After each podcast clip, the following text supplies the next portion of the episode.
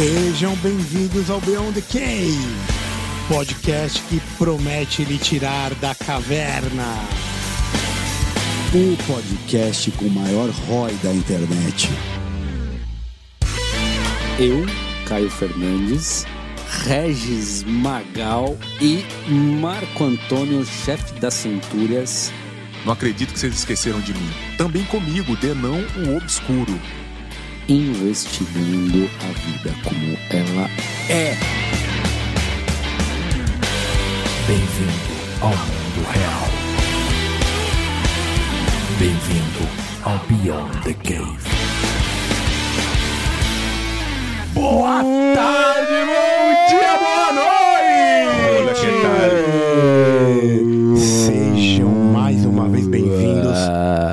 the Cave. Bem-vindos, bem-vindos. Porra, vocês têm uns amigos foda, hein, Meu irmão, cara? cara, é Caralho. pra jogar com nível, meu amigo. Negócio Caralho. Sem brincadeira, né? é meu? dali pra cima. Champions É League, é mesmo? isso? É, cara, coisa- é- coisa- é, a gente oscila só entre o Monte Everest e o K2. Caraca, meu amigo. Só ali, dá o quê? High, Meio high, high altitude alpinism. Isso, brother. Coisa ainda. Mas antes de apresentá-lo devidamente e agradecê-lo por estar aqui com a gente, a gente tem algumas obrigações, não é verdade, Caião? Cara, vamos lá, galera. Arroba Beyond the Cave PDC. Arroba? Você- Arroba, arroba, arroba. Beyond the Cave. PDC. Cara, segue nós lá, meu, um monte de vídeo, um monte de conversas legais, cortes e assim, né? Tem todas as plataformas, né? Então, é, Você sabe que a gente tá pegando fama de nichado, né? Só gente com boa cabeça acompanha nós. É mesmo? Verdade De- isso daí. Obrigado, cara. Já ouvi de uma Obrigado. galera isso daí. Falou assim, pô, você tá bem nichado, assim, uma galera alto nível e tudo. e vai ser, Óbvio. e vai ser legal provar que a gente Platão pode conversar com os todo iguais mundo. vão com os iguais, É, meu amigo. cara, os Boi é. iguais preto anda com com os boi iguais. preto. É. um, é um bom ditado esse. Boi daí. preto anda com boi preto. Platão eu acho que disse isso daí também. Ah, Mas velho. pra trazer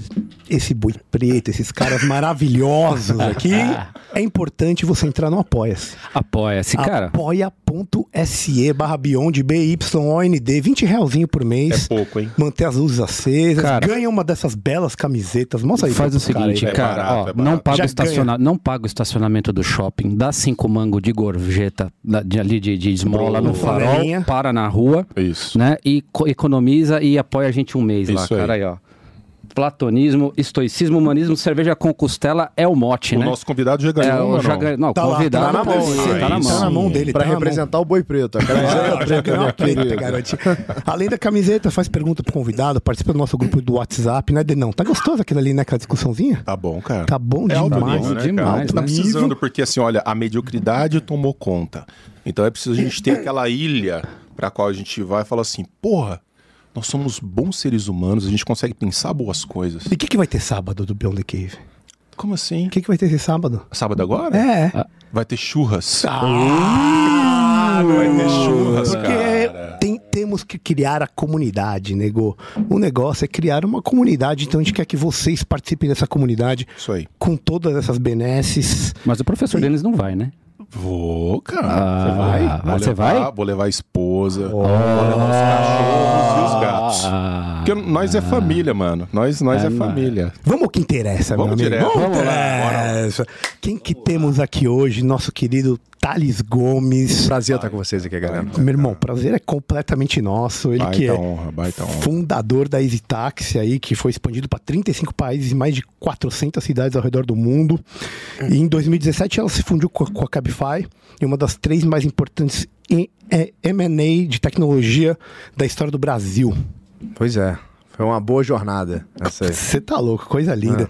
Em 2017, ainda eleito pelo MIT como jovem empreendedor mais inovador do mundo.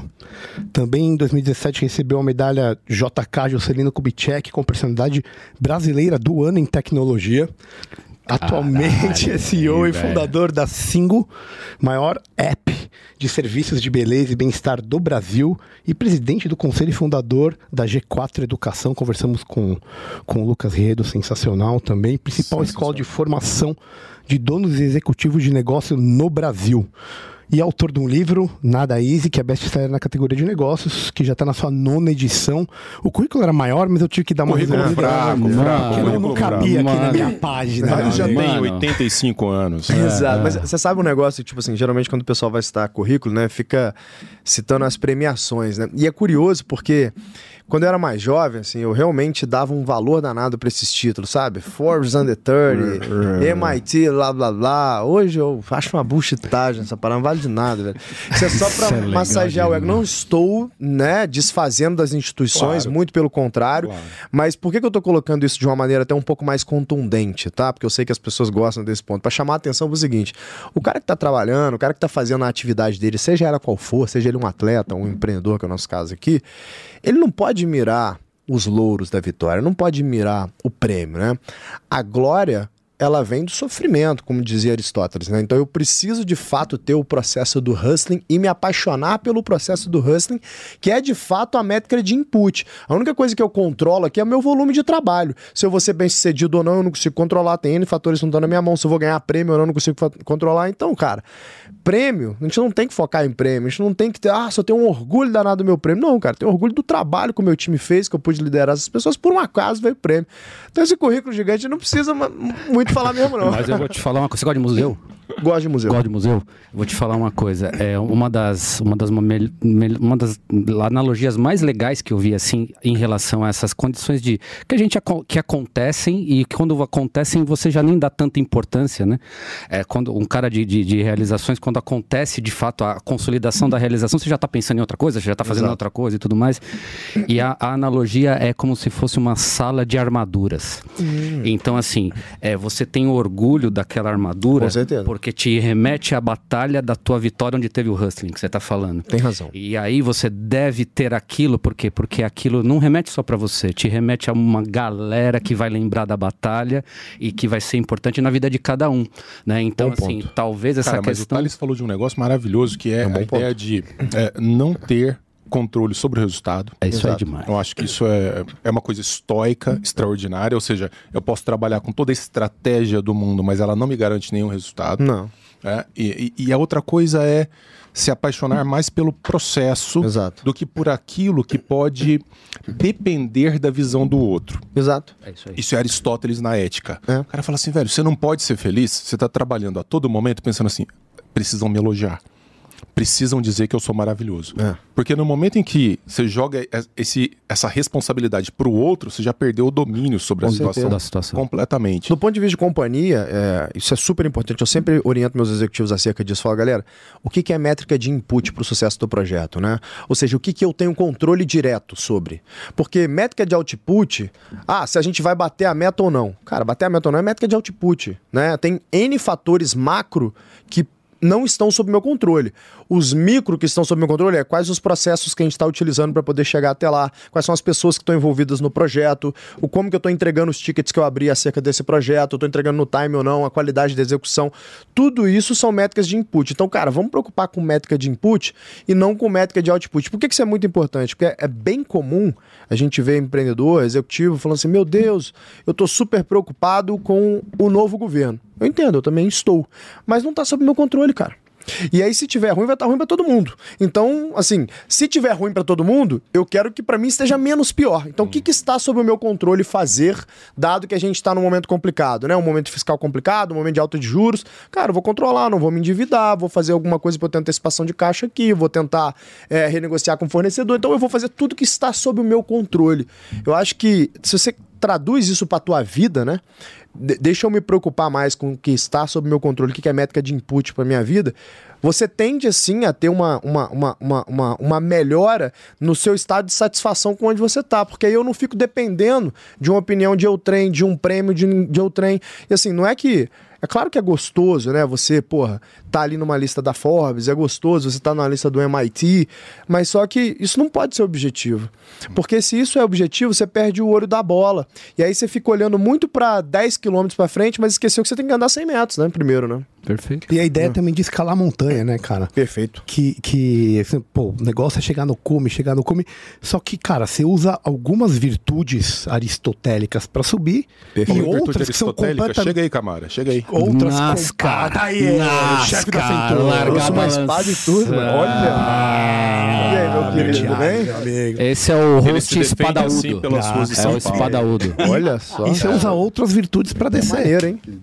Mas você tava falando das virtudes. Então você, vai usar algumas para subir e são outras completamente diferentes que você vai usar para descer. Se você focar só naquele ponto final, você não vai estar aristotelicamente atingindo essa virtude necessária para você conseguir atingir o objetivo. Perfeito. A gente você só olhar lá em cima, você vai ter que olhar du- durante o processo. Cara, E você consegue fazer leituras o tempo inteiro? Você consegue manter é, uma rotina de estudos? Porque assim, é uma. Para quem te acompanha nas redes sociais, é, dá um medinho. Esse cara, uma hora, ele vai estafar. Não. É, porque é uma energia absurda das 5 da manhã até sei lá que horas da noite. Mas repara uma coisa, Dan, você é meu amigo há um tempo, então talvez você me acompanhe há um tempo, né? Eu pego, eu tenho períodos de grandes sprints. Aí do nada você me vê viajando, ficando 5, 6 dias fora, eu vou esquiar. Aí eu volto, grandes sprints. Aí do nada, mais uma viagem. Então o que acontece, cara? É, ao invés de eu, de eu comportar a minha vida como se eu tivesse em uma eterna corrida de 100 metros, eu tenho sprints importantes que eu faço na minha vida, que eu tenho coisas importantes que eu preciso entregar. Deu um sosseguinho mais ou menos na agenda ali, eu vazo, vou fazer meu kite, vou esquiar, vou fazer as coisas que são importantes pra mim. Eu sou um cara movido a esporte radical, então vou fazer meus esportes, fico um tempinho fora ali, bum, volto de novo e arrebento. Cara, repara que quem que comporta assim, por exemplo, na natureza? O leão. O leão ele não tá o tempo inteiro correndo atrás de presa, porque ele cansa, ele senta, ele observa, ele olha ali, traqueia onde está a presa dele. A presa dele tá ali, ele vai andando devagar. Uma hora aquela presa vai dar mole. Ele dá um sprint, pega a presa, come, senta, observa. Né? Então, a gente trabalhar como um leão é muito mais importante do que eu ficar o tempo inteiro naquele sprint ali, que não é produtivo. Isso é humanamente impossível você ser alta performance o tempo inteiro, entregar o tempo inteiro. Você tem seus limites. É claro que por muito tempo na minha vida, época de destaques, por exemplo, eu entregava 80, 90 horas de trabalho numa semana e fazia isso por muito tempo mesmo, mas isso não é saudável? Não, mas fazer o quê? Eu fazia o que eu tinha que fazer. Né? Eu tava construindo um negócio do zero. Hoje eu tenho condição no nosso negócio lá, o G4 tem 350 funcionários, tem, cara, um corpo executivo incrível, tem um CEO ótimo que eu confio nele. Então tem pessoas para bater o bumbo e tocar o operacional. Meu trabalho é estratégico. Então, se o meu trabalho é estratégico, eu posso me dar o luxo de me retirar, ficar, pô, três, quatro dias fora, cada uns dois, três meses ali, ficar uns cinco dias fora, fazer meus esportes, voltar com a cabeça limpa para poder ter uma contribuição maior para a companhia. Então, esse é, um- é como eu corro essa vida, né? Sobre estudar, há muitos anos atrás, eu diria que há uns 20 anos atrás, o, o meu avô ele introduziu, mais uns 25, ele introduziu esse hábito na minha vida, colocando uma coisa muito fácil para eu poder atingir. Você falou sobre escalar montanha agora, né? Então, escalar montanha é aquela estratégia tal qual a gente tem para poder bater meta do ano, né? Em vez de eu focar na meta do ano, eu, met- eu foco na meta do mês, porque se eu bater todo mês, eu bato no final do ano. Escalar montanha, você foca no próximo camp, né? Vou ter que chegar ao próximo acampamento, do próximo acampamento eu chego no outro. Eu não foco no cume, eu foco nos próximos acampamentos. A mesma coisa que meu avô me ensinou. Ele falou assim, cara, um homem ele tem que ler 10 páginas por dia, não cumulativas. Então senta, lê 10 páginas por dia. Se você ler 10 páginas por dia, você vai ler no mínimo um livro por mês. Se você ler um livro por mês, você vai ser muito mais sábio do que a grande maioria das pessoas. Então eu, eu cresci com isso na cabeça de ler pelo menos um livro por mês. 10 páginas por dia não cumulativas. A gente sabe que tem dia que a gente engata na leitura, a gente lê 50. Então no outro dia, às vezes eu, não é um dia bom pra mim, aí eu vou ler pelo menos 10, eu já li 60 páginas. Então eu tenho esse hábito. O que, que acontece? Quando eu acordo, eu acordo muito cedo, 5 e pouca. Geralmente 6 horas eu tô de pé. Ah, de pé não, tô acordado. Aí a desculpa que eu me dou pra enrolar na cama é: eu vou ler. Enquanto eu estiver lendo, eu posso ficar na cama. Como eu não aguento muito tempo mesmo, dá 20 minutos, meia hora, eu já não aguento mais ler, porque eu tenho um déficit de atenção muito grave. Aí eu paro de ler, tomo meu banho e começo meu dia. Então é meio que que eu uso como rotina, estando eu em São Paulo, aqui na minha rotina de trabalho, ou estando eu em algumas viagens, entendeu? E por isso a condição sine qua non para fazer isso é a liberdade que você falou de, de controlar o seu tempo. Para você é, trabalhar e ter uma produtividade por gestão de projetos, que é o que você está falando de sprints, entregas e, e equipe, engajamento de equipe, você precisa ter esta liberdade de tempo para que você estava falando anteriormente, né? De você, olha, Perfeito. eu, te, eu tô trabalhando isso aqui, eu, eu fiz durante um período da minha vida, entreguei mais para poder construir essa liberdade e aí manter o mesmo nível de entregas, mas controlando e eu tendo liberdade para fazer o que eu quero com meu tempo livre. Perfeito, cara. É porque o ponto é o seguinte: a maior riqueza que alguém pode ter na vida é o controle da própria agenda, velho. São muitas poucas pessoas que conseguem fazer isso. E aí você pensa nas alavancas da vida, né? Você tem tempo, energia e dinheiro. Geralmente, quando você puxa a alavanca do tempo, é ou você é muito jovem, né? Que você ainda nem trabalha, você tá na escola tal, ou você já é idoso a ponto de estar aposentado, né? E aí você tem um problema nas alavancas. Dificilmente, quando você tem tempo, se você for muito jovem, né? Você vai ter dinheiro. Mas você tem energia. Então, geralmente, se eu puxo a alavanca do tempo e energia, quer dizer que eu sou muito jovem. Se eu puxo a alavanca do tempo e dinheiro, quer dizer que eu sou idoso e estou aposentado. Bom, se você aposentou bem, se você conseguiu construir teu patrimônio, né? Você conseguir puxar a alavanca de tempo, dinheiro e energia é um negócio muito raro, que eu fui agraciado por conseguir construir isso na minha vida. Então, tendo eu tempo, dinheiro e energia nesse momento, eu consigo entregar muito mais para a minha sociedade, né, para as pessoas com quem eu faço negócio, usando esse tempo e essa energia para o negócio no momento certo, mas também usando para fazer aquilo que me dá prazer e que eu quero fazer nesse momento e que eu não poderia fazer, que não faz sentido eu encaixar na minha vida daqui a 15 anos, daqui a 20 anos. Né? E a paixão pela obra? É, eu- é, minha, minha Laura, minha filha de, de 7 anos, me perguntou outro dia: Papai, unicórnios existem? Uhum. E aí eu falei pra ela que sim, que, que, que, existia no mundo da imaginação e tudo mais, enfim, né? Mas nesse ponto, né? Você, cara, você é um, seu, seu, seu, você criou um puta de um negócio, você é um, é, um unicórnio, né? É, é, e a gente tava falando de desapego até agora e, e tudo mais, né? Com- é, foi muito difícil desapegar dessa, desta obra, né, da- desta, desta empresa quando cresceu no momento de você negociar, de na hora de você é, é, é, tomar um due diligence, é, fazer precificar isso.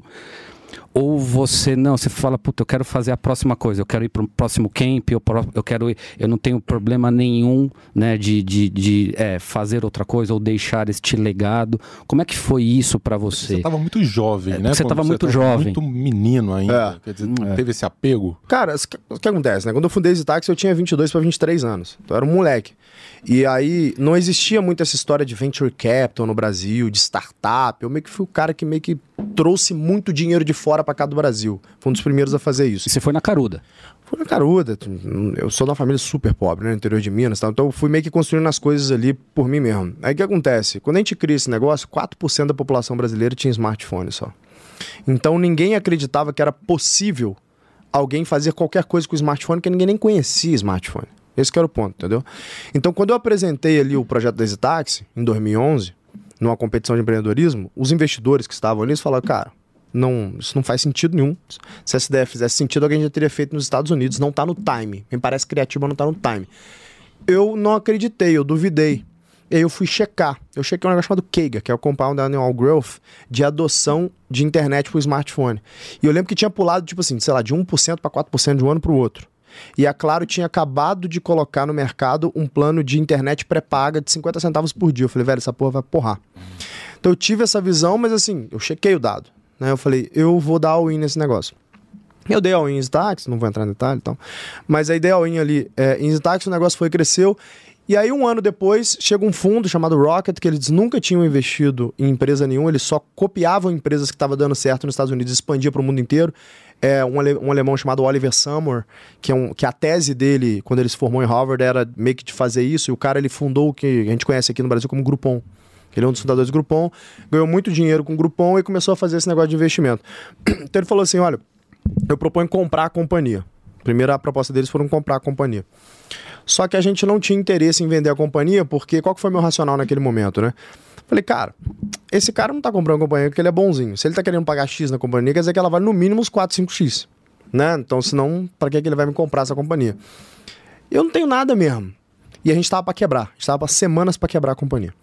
E eu falei com o sócio, eu falei, cara, eu não, eu não tenho nada mesmo. Se a gente quebrar, eu só vou continuar sendo pobre, não vai mudar em nada a minha vida.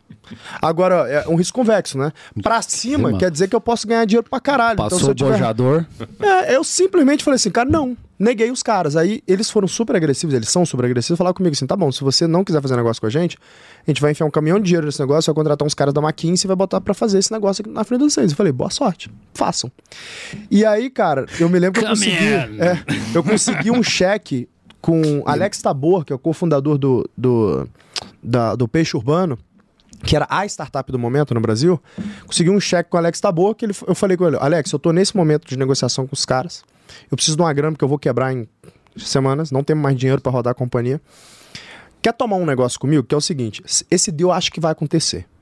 E eu tenho uma estratégia para isso. Se esse deal acontecer, eu te pago esse dinheiro de volta é, com ágil. Se ele não acontecer, cara, virou um investimento anjo, a gente vai para cima, a gente negocia aqui que é valuation, aí um negócio que faça sentido para você. E ele tomou. E era um cheque de 500 mil reais, que era dinheiro pra caramba na época. Né? Pra vocês terem ideia, um Series A na época era 500 mil reais. Então, que é a primeira rodada de capital institucional. Que hoje, nego, no tempo da loucura, né? Antes do mundo virar o que virou agora, há um ano atrás, o pessoal levantava Series A 30, 40, 50 milhões de reais. Na época era 500 mil reais. Né? O topo de Series A era um milhão de reais. Tipo, as grandes empresas levantavam um milhão de reais naquela época. Então, foi um negócio que saiu no exame. Quando ele aportou esse cheque, saiu no exame os 500 mil reais. Aí a Rocket me ligou e falou: Porra, gente tá negociando com você, você fechou com o cara. Eu falei: Olha, vocês falaram Nossa, que ia botar os caras da McKinsey pra fazer. lindo, eu fui, que lindo. Tô pra cima. Ele: Não, tem espaço pra fallback? Você já assinou? Eu falei: Cara. Depende dos termos. Você quer conversar? Tô indo aí no Rio de Janeiro, vou conversar. Os caras vieram no Rio. Aí fizeram a proposta de investimento pra companhia. Compraram ali 70% da companhia no primeiro round, o que é um grande erro, tá? Você nunca deve vender mais do que 20% no primeiro round da companhia. Mas falar é fácil, difícil é você ali comendo Aguentar. miojo, Chegar pobre na pra e quebrar. segurar a bronca. Balls, Exato. balls, balls. Mas assim, eu tô falando o que, que é o certo. Até agora eu tô falando o que, que eu Boa, fiz, boa, né? boa. É, é. E aí eu fiz o que tinha que ser feito. E aí, pô, o cara toma 70% da empresa e bota 10 milhões de reais na companhia. Então, assim, era 20 vezes um Os Series A da época. é. Era um número, e, e o dólar era 2, né? Então era um número que era dinheiro grande até para Estados Unidos. Então foi um negócio. Confessa, você já tinha plano operacional pra tudo isso? Claro que não, pô. Ah, obrigado! Não, eu vou te contar um negócio. A gente teve uma reunião quando a gente fez o sign, né? E aí eles falaram assim: tá bom, você vai ser o CEO da companhia, a gente tem que expandir isso pro mundo inteiro, você se sente pronto pra isso? Eu falei, é claro que eu me sinto pronto pra isso. Eu abri o Google, eu juro por Deus, a primeira coisa que eu fiz quando eu cheguei em casa, eu abri o Google e falei, what does a CEO do? tipo, eu não fazia a menor ideia do que faz um CEO, velho. Sei lá o que faz um CEO, tá ligado? Mas, pô, eu saí lá de carangola. Você acha que eu vou virar pro gringo e vou falar, não, não sei o que fazer, não. Você acha que eu tô de palhaçada aqui, mano, cara? pra cima de Moá, velho. Moleque de rua criado descalço em carangola. Eu vou falar, óbvio que eu sei o que eu tô fazendo. Depois eu me viro, eu aprendo. Então, por que eu contei essa história aqui, né? Porque foi uma puta ralação pra fazer um negócio que ninguém acreditava numa época, não tinha nada, ninguém no mundo fazendo esse negócio direito. Tava um começando num canto, mas ninguém sabia de ninguém. Pra chegar ali, no final dessa jornada ali, 4, 5 anos depois, eu tava com muito pouco da companhia. Nós e os sócios, a gente tinha sido muito diluído, porque a gente captou muito dinheiro, a gente captou 180 milhões de dólares. Sim. Então, porque a gente abriu 35 países e tal, né? E, e, cara, na minha gestão, a gente era maior que o Uber. A gente tava em 35 países e o Uber tava em 30, pra você ter ideia. O Uber tinha mais corrida, porque ele tava em países que eram maiores, de- tipo, de corrida, Estados Unidos e tal, mas a gente tava maior do que os caras. E os caras tinham captado um bi de dólar, a gente 180. A gente captou 18% que os caras captaram e, eram, é, e, e era geograficamente maior que os caras. Então a gente era muito mais eficiente que a gestão Você fala caras. eficiência. E, e, e eu e o meu grupo de sócios, a gente tinha, sei lá, 10% da companhia, algo do tipo, né? Eu tinha 60% da companhia, do 100% do grupo de sócios, tinha 6% da companhia. Mentira, eu tinha 40% do grupo de sócios. Eu era o majoritário do grupo de sócios, eu tinha 4% da companhia. Então, pô, eu fiz uma conta de custo de oportunidade. Falei, cara, eu já tô há 5 anos nesse negócio, eu expandi esse negócio junto com o meu time para 35 países. Eu sei o que é ser um CEO global agora, eu sei o que é escalar uma empresa, eu sei construir tech, meu nome tá forte em vários lugares do mundo, não só Brasil. Eu virei pros, pros caras, né, pros investidores, falei, ó, ou vocês me recompõem, me dão mais ações para recompor, e eu quero X, ou compra minha parte, eu vou sair. E os caras falam, nenhum nem outro. Você é petulante, o caralho, ficaram putos comigo. Folgado pra É, caralho. eu vou botar uns caras é da folga- McKinsey pra tocar o negócio. Você é forgado, você é forgado, vou trazer os gringos. Você não é Exato. forgado? Vou botar os caras da McKinsey pra tocar um negócio, você fica pendurado aí, quando tiver um evento de liquidez, você sai. Eu falei, ah, ah, então nós vamos discutir essa porra, vocês vão comprar minha parte. Se vocês forem me tirar, vai me tirar do meu negócio, vocês vão comprar minha parte. E aí começou essa discussão, os caras, tá bom, vão trocar a gestão, me botaram na geladeira ali. Tava negociando pros caras comprarem a minha parte, compraram, fizeram a secundária, valuation puta descontado tal, aquela porra toda. E eu fiquei super chateado com isso, porque, tipo, era pra ser um fuck you money pra eu fazer com essa empresa. A empresa valia um bid real, velho, naquele momento, né? E eu não fiz nem de longe um fuck you money. Eu fiz pouca grana com o negócio, tá ligado? Porque eu tava muito diluído e os caras me compraram com, com puta desconto. Sim. Mas assim, eu fiz pouca grana vis-a-vis o que era o que eu esperava. Mas é um Pra fucking mim- everybody money. Pra mim era infinito. Já é um fucking everybody money. Não, pra mim era infinito, velho. Porque o negócio é Sim. qual que é a minha realidade? Eu sou um moleque que cresceu morando de favor na casa, do- no quarto empregado do patrão da minha avó. Minha avó é empregada doméstica, foi ela que me criou. Então, pô, eu saí disso. Pra chegar ali e fazer alguns milhões, com eu tinha 26 anos, Nossa mudou minha vida, entendeu? Você jogava banco imobiliário? Jogar banco Então imobiliário. você ganha- com essa idade, né? Quando você vendeu, você ganhou a saída livre da prisão do seu tempo. É, mas é isso. É verdade. Porque eu pude Genial. escolher o que eu vou fazer. Então, quando eu fiz esse negócio ali, eu não vendi a empresa que falar, ah, tá na hora de desapegar. Não é isso. Eu vendi porque o meu custo de oportunidade de ficar super diluído era muito alto. Eu falei, eu tenho que fazer outra parada, porque eu sou novo. Eu não vou fazer you money nesse negócio, então eu tenho que achar meu you money. Foi quando eu fiz a Singu. E aí fizemos a jornada da Singu, sete anos com a Singu. 2020 a gente vendeu para Natura, né? Termina agora o, o earnout. Só um detalhe, quando ele fala custo de oportunidade, é uma ideia que se ele ficar fazendo aquilo, ele vai deixar de fazer várias outras coisas. Óbvio. Então ele vai estar gastando tempo com uma coisa que talvez não seja tão rentável ou tão satisfatória. A gente pode falar de custo de oportunidade da parte financeira, econômica ou de... de, eh, de Tomada de decisão na vida. De tomada de decisão É que na vida. real, eu, eu, eu fiz um cenário. Falei, cara, qual que é o cenário desse mercado de ride sharing? Falei, essa porra não dá dinheiro e não vai dar. Porque é assim que funcionava startup até um ano atrás. Você crescia top line, foda-se bottom line, foda-se dar lucro, você tá focado na próxima rodada. Então, qual que é a best practice para um founder, por exemplo? Você faz uma rodada já pensando na próxima. Então, você não tá tão focado no teu negócio, tá focado na próxima rodada. O trabalho de um founder de uma empresa de growth é fazer a próxima rodada, velho. Esse é o nosso trampo. E aí, cara, eu, eu falei, cara, isso não é. É, é difícil falar isso, parece que eu tô criticando. Não tô criticando, cuspindo no prato que eu já comi, mas Não, mas não é o que eu queria fazer da minha vida. Perfeito. É isso. Eu falei, cara, eu quero fazer outras coisas, eu quero construir valor. É que eu, eu, tô eu ia falar construir valor de verdade, mas isso é de fato construir valor também. Mas enfim, pra mim não era construir valor de verdade. Pronto. Era a minha visão. Não, excelente. Eu, eu- queria te perguntar uma coisa, porque eu- sei que você é um cara que gosta muito da Ayn Rand, assim como, como, como o Denão. Cara, o, o- como que o egoísmo racional foi propulsor de- de- dessas criações que você teve diretamente e indiretamente até de, uma, de um... De um do, da mão do invisível que tem no capitalismo, porque quando você faz uma coisa boa pra você, você acaba fazendo coisa boa pra quem tá ao seu redor. Claro, assim, podemos só fundamentar, sem querer ser chato, eu já tô entrando de entrar aqui, mas podemos só fundamentar egoísmo Saudade racional. dessa voz. Ai. De, de não, de não fundamentará pra É, nós. só para fundamentar, porque as pessoas que estão ouvindo a gente, às vezes elas estão ávidas por conhecimento, e a gente, como a gente está querendo tirar as pessoas da caverna, esse é uma boa oportunidade para falar um pouquinho sobre egoísmo racional, para a gente poder entrar no Claro. papo. Vai lá, Denão. traduz. Você que é o filósofo da parada. Esse cara leu tudo de Rand. Deu absolutamente Eu sou- tudo de Rand. É aficionado. eu sou bem fã, velho. Inclusive, quando eu estive algumas vezes, tive o prazer de estar na G4 algumas vezes.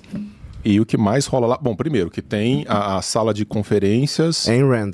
É, e tem citações da autora É. e tudo. Então, é, quando a gente fala em egoísmo racional, basicamente a gente está falando de é, agir de acordo com a. Para fazer bem rapidamente, Sim. agir de acordo com a racionalidade, tomando a razão como a faculdade fundamental de compreensão do mundo e das dinâmicas da vida, e a gente qualifica como racional exatamente para que se entenda que não é um egoísmo caprichoso. Antes de tudo, não é um egoísmo que se entrega a paixões, não é um egoísmo que se entrega a elementos irracionais das escolhas, mas, mas é um egoísmo calculado racionalmente, o que em última instância nunca prejudica o seu próprio egoísmo por outro lado, ou o seu próprio egoísmo por, por outro lado. Ou seja, é um egoísmo que não coloca o outro como um meio de exploração para que eu escale desejos irracionais e coisas parecidas. Até porque isso chama ganância. É, verdade. é, é exato. Aí, é aí, aí você coloca o outro simplesmente como um, um- Uma escada, né? Uma, escada. ferramenta, né? É, exato. Isso é ganância. Exato. Eu, eu gosto bastante de entrar nesse tema, só enquanto definição, porque quando a gente fala em egoísmo, tacitamente todo mundo pensa em algo negativo. E, e eu acho que essa é a dificuldade.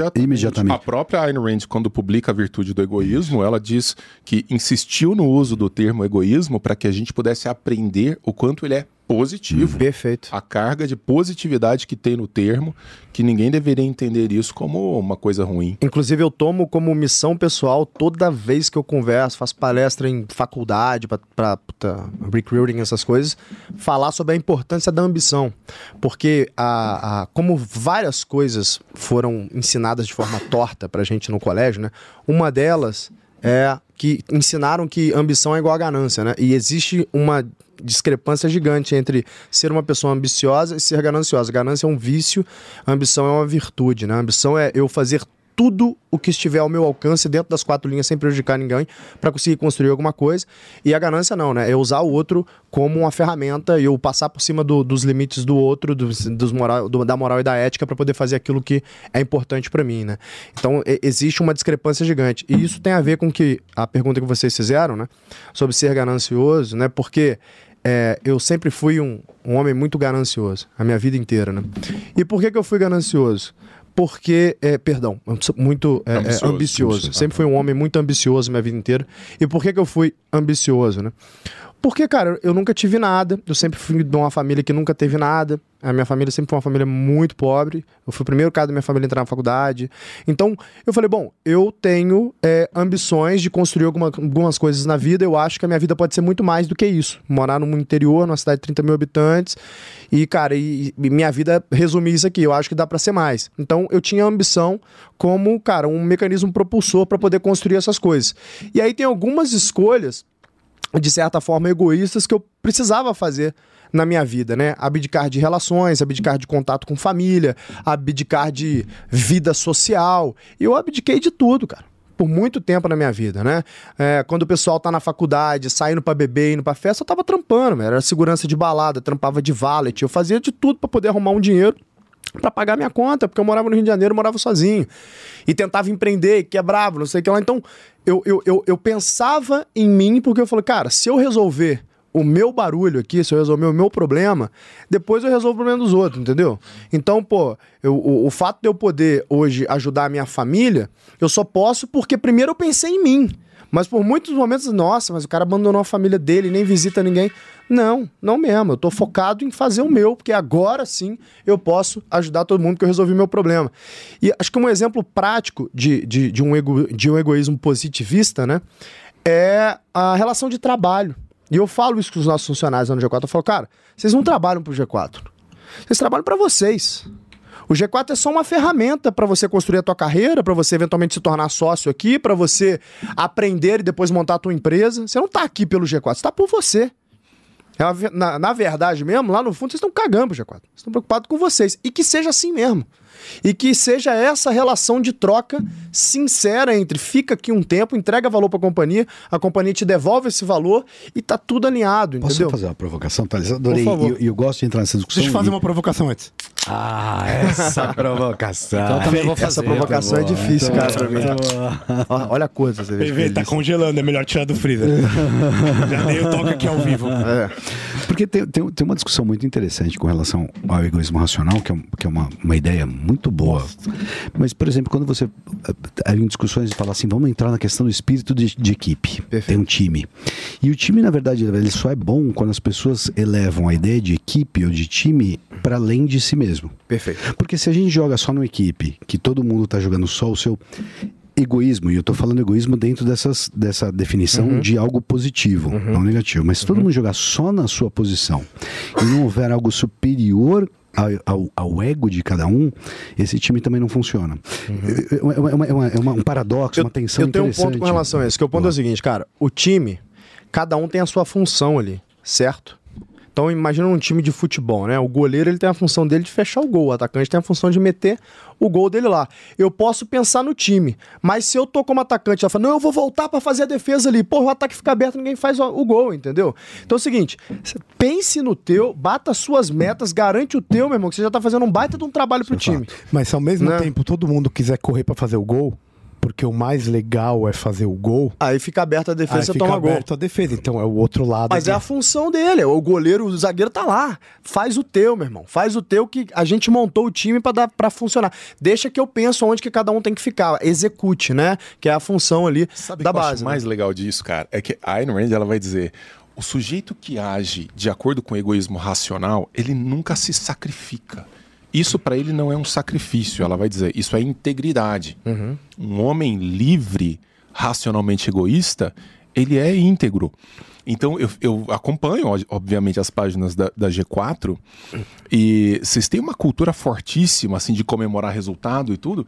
Então, cara, é o seguinte: o sujeito tá lá de madrugada trabalhando, não é assim, pô, velho, agora eu vou ter que ficar a madrugada inteira trabalhando aqui. Não, isso pra mim não é um sacrifício.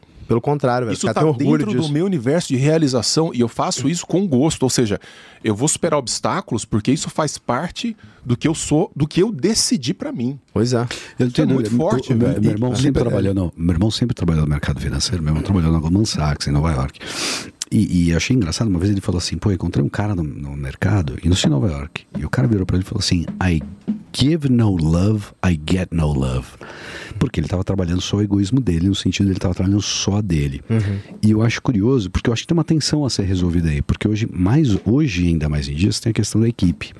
É, se você tiver cada um jogando só o seu jogo, provavelmente você vai ter atritos entre equipe e isso vai recair de alguma. Alguém tem que resolver atritos. Depende da estrutura que você criou. Boa. Como é que você resolve? Deixa agora, vamos, vamos ser pragmáticos, não muito filosófico, que é uma temática nossa, né? Exato. Mas como é que você resolve atritos em equipe? Quer dizer, como é que você. Porque você precisa de algo maior. Claro. Deixa eu só colocar. Então, fugindo um pouco da ideia de egoísmo enquanto o ego, o ego de cada um. Para trabalhar, para tolir um pouco ou temperar o ego de cada indivíduo, às vezes é, é útil, talvez, ter algo maior, né? É, a ideia. Arbitragem, alguma arbitragem dos egos. Isso, alguma coisa que. Eu acho que, eu acho que até de certa forma, a minha crítica a Ayn Rand é que é, o egoísmo racional é muito ateu. E olha que eu sou agnóstico. No sentido de que ele- ela vai. Claramente vai negar religião no sentido de algo supremo, algo que vale o sacrifício. É muito ateu, na minha opinião. Eu entendo, porque é, é da história dela. Faz, faz todo sentido. Quem sou eu para criticar ela? Nem, nem li ela tanto para poder criticá-la. Mas eu acho interessante resolver essa tensão. Como é que você eleva para algo que vai para além do homem? Então, cara. Pela é minoria, presidente. Pela minoria, presidente. Acho que é o seguinte, cara. é, tem alguns pontos pra poder tocar isso, né? O fato da gente ter construído essa cultura única no G4, ele acontece porque ela é muito baseado nos meus valores pessoais e que eu falei assim, cara, quem manda nessa empresa sou eu, eu sou dono controlador desse negócio, então vai ser a cultura que eu quiser. Então eu não tenho dessa de tipo, ai, mas o, o mercado vai falar disso. O problema é do mercado, meu irmão. Quem tá tomando risco aqui sou eu. Se essa merda quebrar a dívida é minha, eu que pago a folha de pagamento, eu faço essa porra do jeito que eu quiser. Eu sempre construí a empresa dessa forma, né?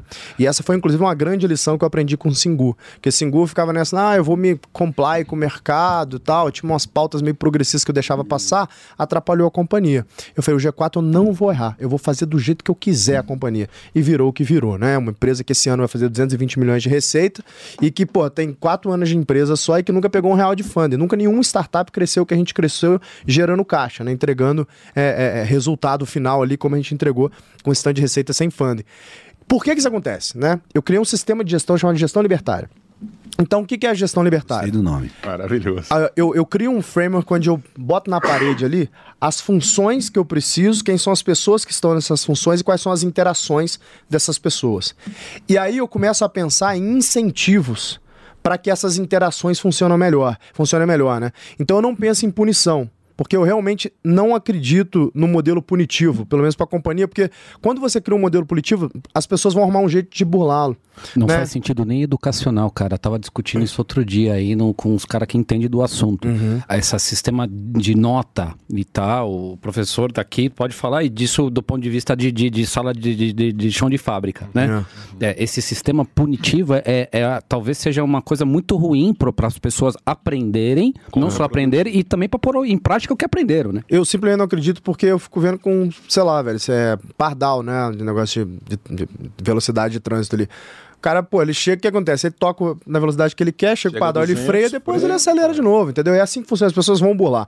Então eu crio um mecanismo de incentivo. Eu- eu- a pergunta que eu me faço é a seguinte: o que, que eu poderia fazer para que essa pessoa tenha um incentivo de executar esse processo do jeito que eu quero que ela execute? E geralmente a resposta é dinheiro tá? Porque não existe elogio mais sincero do que o dinheiro. Então, ultimately, o cara quer um nome de cargo, você pode massagear o ego dele ali, tem algumas coisas que você pode fazer, mas ele quer por quê? Porque ele quer poder para alguma coisa. Se for homem, falando português claro, ele quer pegar a mulher, meu irmão. Então ele quer aquilo que vai permitir ele pegar a mulher. Se ele for um homem hétero, geralmente é isso.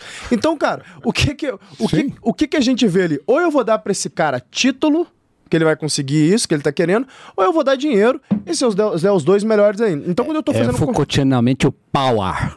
Power. Foucault- né? Fou- Poder. É, poder. Esse é o poder nesse Mas é sentido isso mesmo. mesmo, então, né? então, o que, que a gente faz ali no- no- no- em construção, né?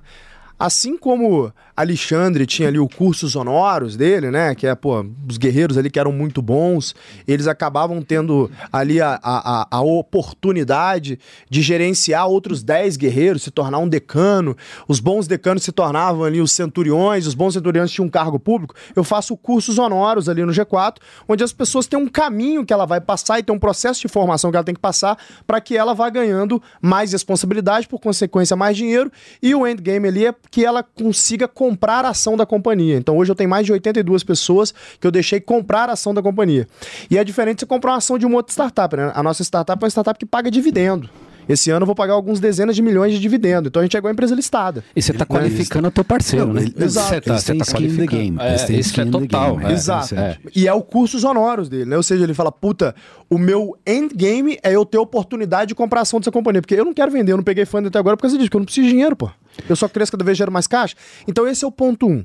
Né, o cursos honoros. E essa cultura muito forte, baseada nos meus valores pessoais e, obviamente, nos valores dos meus sócios, né? Que, que eles estão comigo. E aí tem um outro ponto que é o modelo de bonificação. O modelo de bonificação, né? O total comp dele é formado pelo fixo, que é um fixo de mercado. E aí tem dois bônus, que inclusive eu copiei bastante do modelo da Goldman Sachs, que eu sou fãzaço da cultura de Goldman Sachs até a década de 80. Depois que eles estaram, ficou meio woke.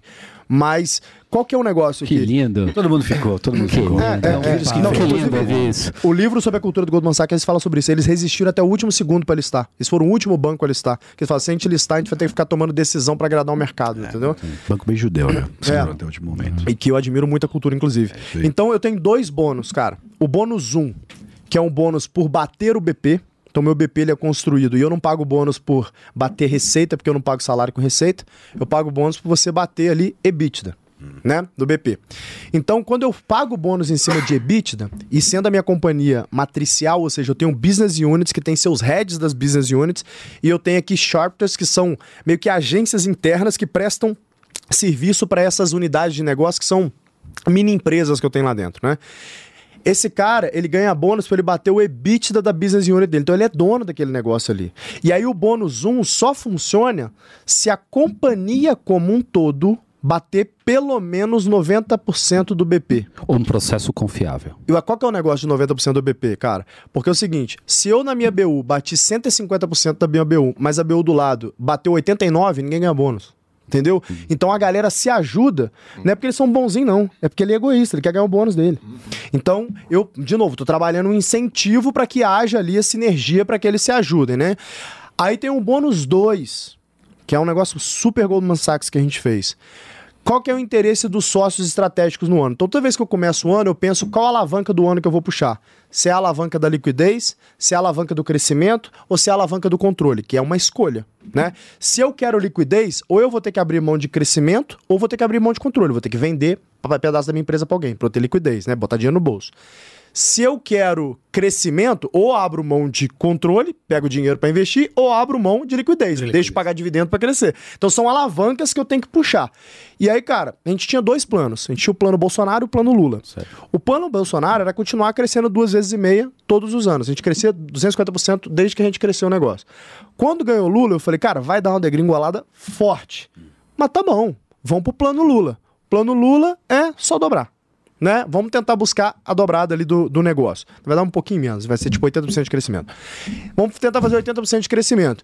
Mas, Pequeno, cara, pouca coisa. era um, era um, era um, e, e, pô, é um negócio que já tá indo pro quinto ano, de novo, Sim, 200 milhões de receita então. e tal. Então, então é, é um baita desafio. haja pirueta, hein, cara? É, é um baita desafio. E eu tinha um, um- um objetivo. Eu falei, cara, eu não quero fazer layoff.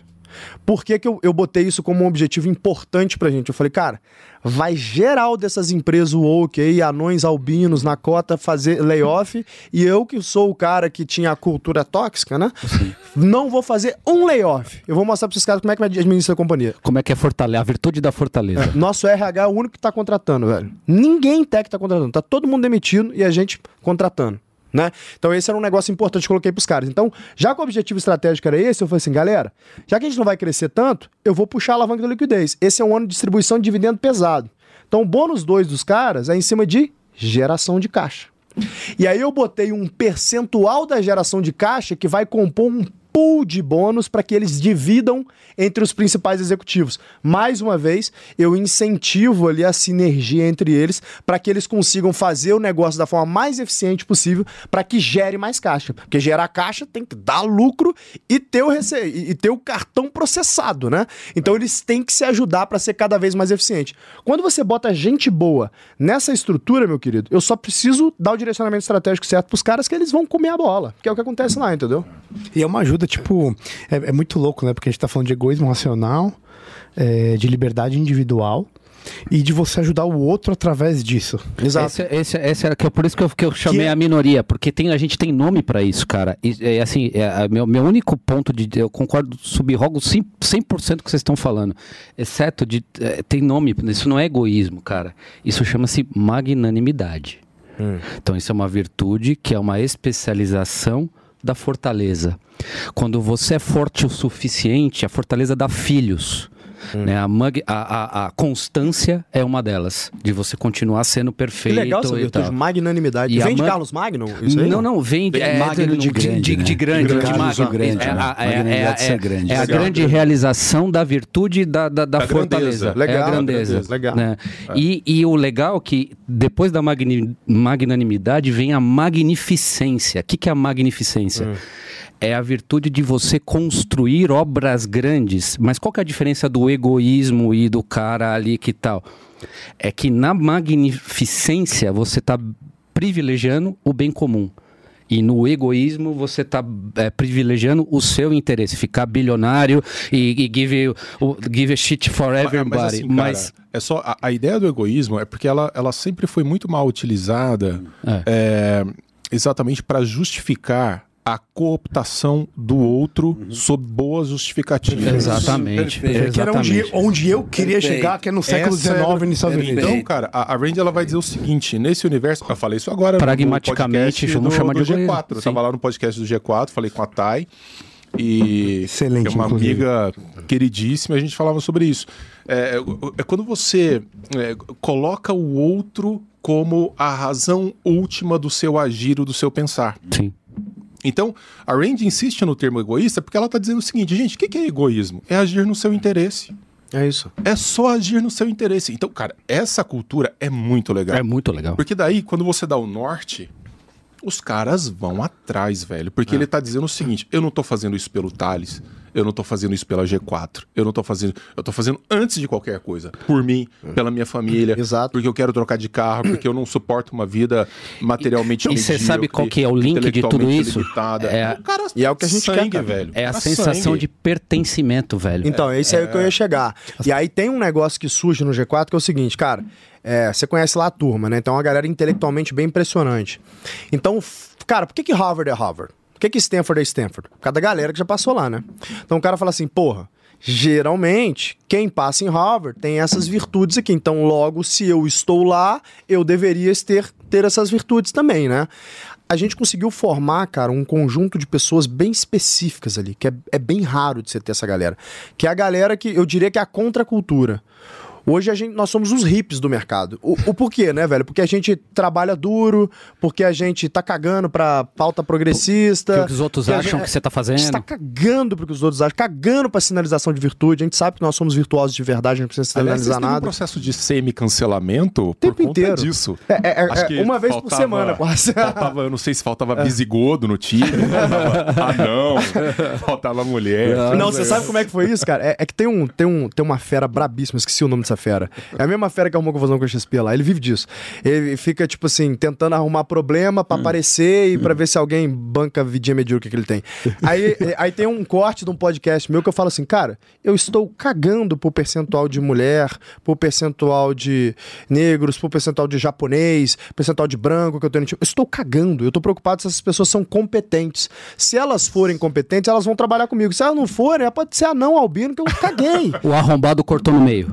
É, eles pegaram só a parte é. e aí falaram isso. Aí eu realmente estou cagando. E eu me lembro dele tentando me cancelar. Eu falei assim: Ô seu trouxa, eu tô no Japão esquiando, você tá na tua vida amarga aí, tipo, seguindo a minha. Vai tomar no cu. Simplesmente falei isso. Falei, cara, vai tomar no cu. Sabe por quê? Eu sou incancelável, velho. Quem vai me cancelar? O G4 vai parar de pagar dividendo?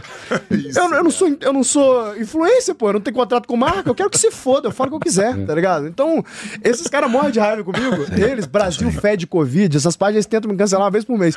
E eu sempre falo com os caras. Eu falei, meu irmão, chupa o meu pau, brother. Tá ligado? Toma no cu, meu. Eu sou incancelável. velho. Fala o que vocês quiserem, tá ligado? É, isso, isso na minha época, era- a gente falava assim, ó, cheira o sovaco do papai. Cheira o sovaco do papai. Mano, o meu cliente é dono de empresa, velho. O cara tem uma folha de pagamento pra pagar no final do mês. Você acha que ele tá preocupado com essa porra? Tem família tá na responsa dele, isso, velho. Ele tem... Mas chega uma galera lá meio seduzida por esse negócio, fala assim, Thales, isso é muito e tal, a gente deveria ceder. Cara, no meu time de executivos nunca Mas eu teve essa falo dos seus clientes, empresários. Ah, não. Não tem, velho. O negócio é o seguinte: os empresários eles chegam geralmente pra gente e falam assim, cara, vocês me representam. Vocês falam o que eu gostaria de falar. Por favor, continue com esse negócio. Então, pô, quando eu assumi é, um, um certo protagonismo ali durante a eleição pra apoiar o Bolsonaro, aí o meu time ficou meio assim, falou, cara, será, velho? Se esse cara perder, vai ficar ruim pra gente, hein? Aí eu falei pros caras, falei, cara, a gente anda na linha, nós somos pessoas éticas, a gente não faz nada de errado. Eu sei que os caras vão encher o nosso saco.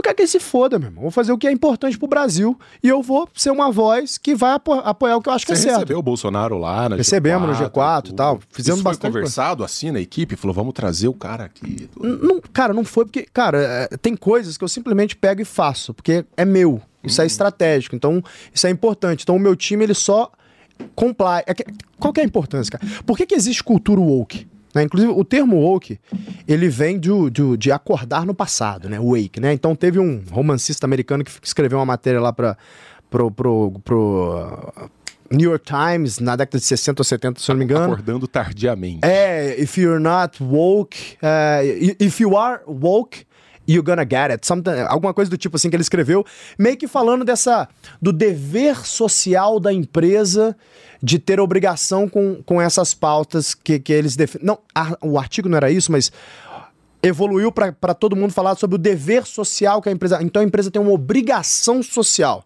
Né, que rende ano, vê um negócio dele, dá, dá até arrepio, né? Tem obrigação de quê, cara? Com quem? Até quando? Né? Quando que acaba essa obrigação? Quem assinou isso por mim, né? Então, tipo assim, tem, tem esse negócio da obrigação, né, que eu tenho. E aí, qual que é o ponto aqui, né? É, não quer dizer que eu não seja solidário com essas pautas. Somos. Né? Agora, eu sou solidário nisso porque eu quero. Então, se eu quiser capacitar mulheres, como eu faço, inclusive pela Singu, eu vou fazer com o meu dinheiro porque eu quero. Mas não tem essa obrigação. Se essa mulher vai trabalhar no G4, em uma, uma posição estratégica, ela vai trabalhar porque ela é a melhor. E é engraçado porque é o seguinte: 100% das pessoas que ficam com esse papinho, não, porque aqui tantos por cento é mulheres. Ah, é, quantas mulheres em posição de liderança você tem?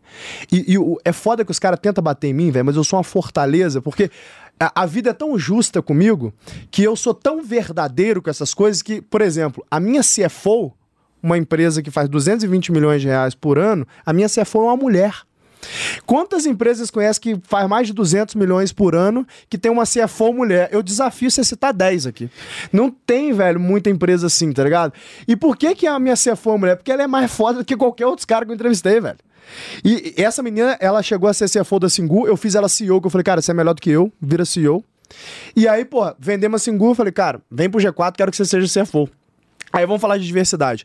Os cinco maiores salários da companhia, tá?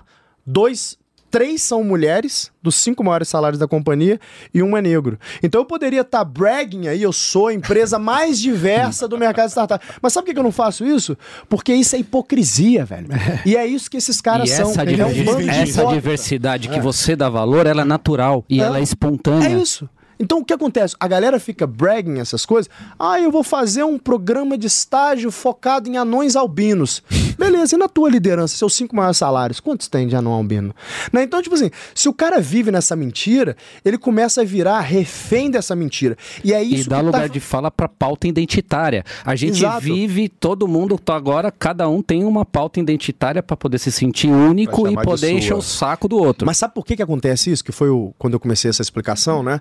Acontece porque é o seguinte: é, talvez. Eu não vou colocar a culpa 100% no iluminismo, mas definitivamente foi ali que começa isso. Quando acaba a educação clássica, a gente começa a matar, inclusive, a figura da autoridade. Fala, velho, corta a cabeça desses reis aí, que esses caras, quem são eles pra mandar aqui, né? Vamos matar, a- a- vamos cortar a cabeça dos caras, vamos acabar com a figura da autoridade. Aí começa com os reis, daqui a pouco vai para cima da figura do pai. O pai agora não. A, a, criança é do Estado, ela não deve ser da família. Se a família quer educar ela em casa, ela não pode. Personalidade agora, autoritária. Agora, ser homem é quase que um pecado. É desconstrução da pode... sociedade marxista, puramente marxista. E acaba, e acaba com a figura da autoridade. Então, assim, uma companhia, o cara, não, mas tem que ter um grupo, um comitê que vai decidir. Tem que ter o caralho, meu irmão. Não é uma democracia uma companhia e não pode ser. Qualquer companhia que tentar implantar uma democracia, ela vai quebrar. Qualquer companhia que perder a figura da autoridade, ela vai ser sequestrada pelo seu próprio time, como essas companhias estão fazendo layoff, aí a grande maioria são. Por quê? Porque não tem um monarca, não tem uma autoridade ali que manda, que fala, cara, é assim que a gente vai tocar a companhia e foda-se o que as outras pessoas pensam, vou fazer o que é importante pra gente. Porque eu posso agradar 1% dessas pessoas aqui com essas pautas. Agora, e os outros centenas que eu tenho na minha folha de pagamento que vai perder meu emprego? Quem que vai levar comida para mesa deles, né? Então, cara, é uma, é, uma, é uma falta de responsabilidade tamanha você não tomar as rédeas da sua companhia. Essa cultura woke, ela faz isso, ela destrói a autoridade. E aí os funcionários sequestram a companhia. Então, quando a gente vê os, os, os, os países, os, os, os, impérios que mais duradouros, você repara que são todas monarquias mistas, né? E o que é uma monarquia mista? Então eu tenho ali uma figura do monarca, mas que ele divide um poder com a aristocracia. E eu comparo isso com a companhia. Uma companhia é uma monarquia mista. Porque, digamos que, beleza, vamos fazer uma democracia plena na nossa casa. Aí eu tenho três filhos novos ali, de 10, 12, 15 anos, tá? Eu falo, vamos votar aqui na nossa casa, então, democracia. O que, que a gente vai comer? O que eu vou comer? Sorvete, hambúrguer, pizza, vai funcionar? Vou destruir meu lar. A mesma coisa empresa. Eu aposto um milhão de dólares com quem quiser fazer um compromisso comigo em cartório aqui e colocar por dois anos a companhia para ser rodada uma democracia plena. Vamos votar em maioria tudo. Se não quebrar, eu pago um milhão de dólares do meu bolso. É a crítica, eu tô alavancado nessa, nessa aí também, mas eu, tô, eu, tô, eu ponho a, tudo também. A crítica, a crítica, a, a crítica roupiana é isso. Eu, diria, sem eu, dúvida, os founding fathers, os ah. americanos que montaram os Estados Unidos, eles tinham, eles tinham um, um grande receio da democracia porque eles olhavam a democracia ateniense e falavam assim: essa democracia, se levada, se cooptada por esses ideais radicais, democracia radical ateniense no seu final, ela vai ser cooptada por demagogos. Perfeito. Pautas demagógicas. E você Perfeito. acabou de enumerar várias pautas é, demagógicas. Exato. E fica fácil uma pessoa sem valor pegar uma pauta identitária e demolir tudo aquilo que foi erigido. Demorou anos para ser erigido. Então, é, nós estamos no mesmo ponto, né? Quer é. dizer, é a degeneração do processo democrático. Platão falava, inclusive, os atenienses... Platão e Sócrates. Eles eram contra a democracia. Radicalmente contra a democracia. Exato. Aliás, é, a República de Platão, ela é escrita com base num sistema espartano de, de, de regime. Então, era crítica à, à democracia ateniense. E, e, e, o curioso disso tudo é que Platão falava na época, os atenienses só ficarão felizes, verdadeiramente felizes, até que os patos e os burros consigam votar. Perfeito. Porque a ideia de você garantir o sufrágio para todo mundo e a voz para todo mundo, não importa quão desclassificado, o medo da oclocracia. Não era só uma democracia, era a oclocracia, que é o governo dos miseráveis. É aqueles os desvalidos, aqueles que não têm nada, aqueles que não têm skin in the game. Uhum. E tem que ter uma certa uma temperança é, é, que é oligárquica, e daí o porquê dos Founding Fathers colocarem colégio eleitoral, coisa que a gente não entende até hoje. Por que, que eles ainda têm colégio eleitoral? É para não deixar essa degeneração. degringolar. Degringolar, simples assim. Foi muito Cara, bem feito. E quando você pensa hoje, né? Você vê, tipo, quando a gente fala de aristocracia, né? Então, porra, mas você é contra a democracia, então só os ricos vão mandar? Não. Existe uma diferença gigante que a escola ensinou a gente errado também sobre o que é aristocrata e o que é burguês. Quando a gente fala em aristocracia, a gente pensa daqueles aquela galera empirucada, pra, lá, cheia de maquiagem, pulando lá no Palácio de Versalhes, né? Isso não é aristocracia, isso é burguesia. O burguês, ele é vicioso, ele não é virtuoso. O aristocrata, ele é virtuoso. Então, o que é o aristocrata? É aquela pessoa que, por meio de um caminho virtuoso, conquistou uma posição de destaque na sociedade, seja através da ciência, através da arte, ou através dos negócios, né? Aristóteles falava muito sobre esse caminho virtuoso para que você se torne ali o seu aristocrata, um, um aristocrata. Esse aristocrata, ele junto né, com, com o monarca, eles vão discutir o que, que é o melhor para o país, porque são pessoas virtuosas. São pessoas virtuosas e que têm o interesse de construir um país melhor, porque é melhor para os seus negócios, porque é melhor, porque tem seus interesses ali também. Agora, o ponto é o seguinte: repare que hoje existem pessoas virtuosas que poderiam se tornar aristocratas. Por exemplo, essa mesa poderia ser uma mesa de aristocratas, né? Só que a gente tem vergonha de manifestar as nossas virtudes e a gente tem vergonha e cuidado para falar um negócio como esse, por exemplo, falar, cara, eu acho que a democracia não funciona. O cara tem que ter muita coragem de falar um negócio desse hoje. Por quê? Porque ele vai ser atacado de tudo quanto é lado burguês, não sei o que lá, que é domínio dos ricos, não sei o que lá. Mas não é isso, porque a burguesia são aquelas pessoas que elas não têm essa virtude, elas não têm o conhecimento, elas não têm o interesse no bem comum, ele só tem interesse em viver a vida ao bel prazer dele, né? A se render aos vícios e prazer. O aristocrata não.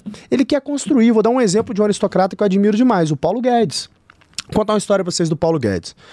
Paulo Guedes, E ele hoje, enquanto a gente grava, estava lá É, a gente fez uma reunião com ele lá. uma reunião na G4. É.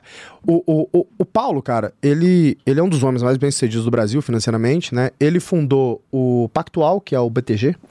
Ele fundou o Bozano Simmons, que foi um dos maiores bancos de, de, de, de enfim, de private equity e M&A do, do país.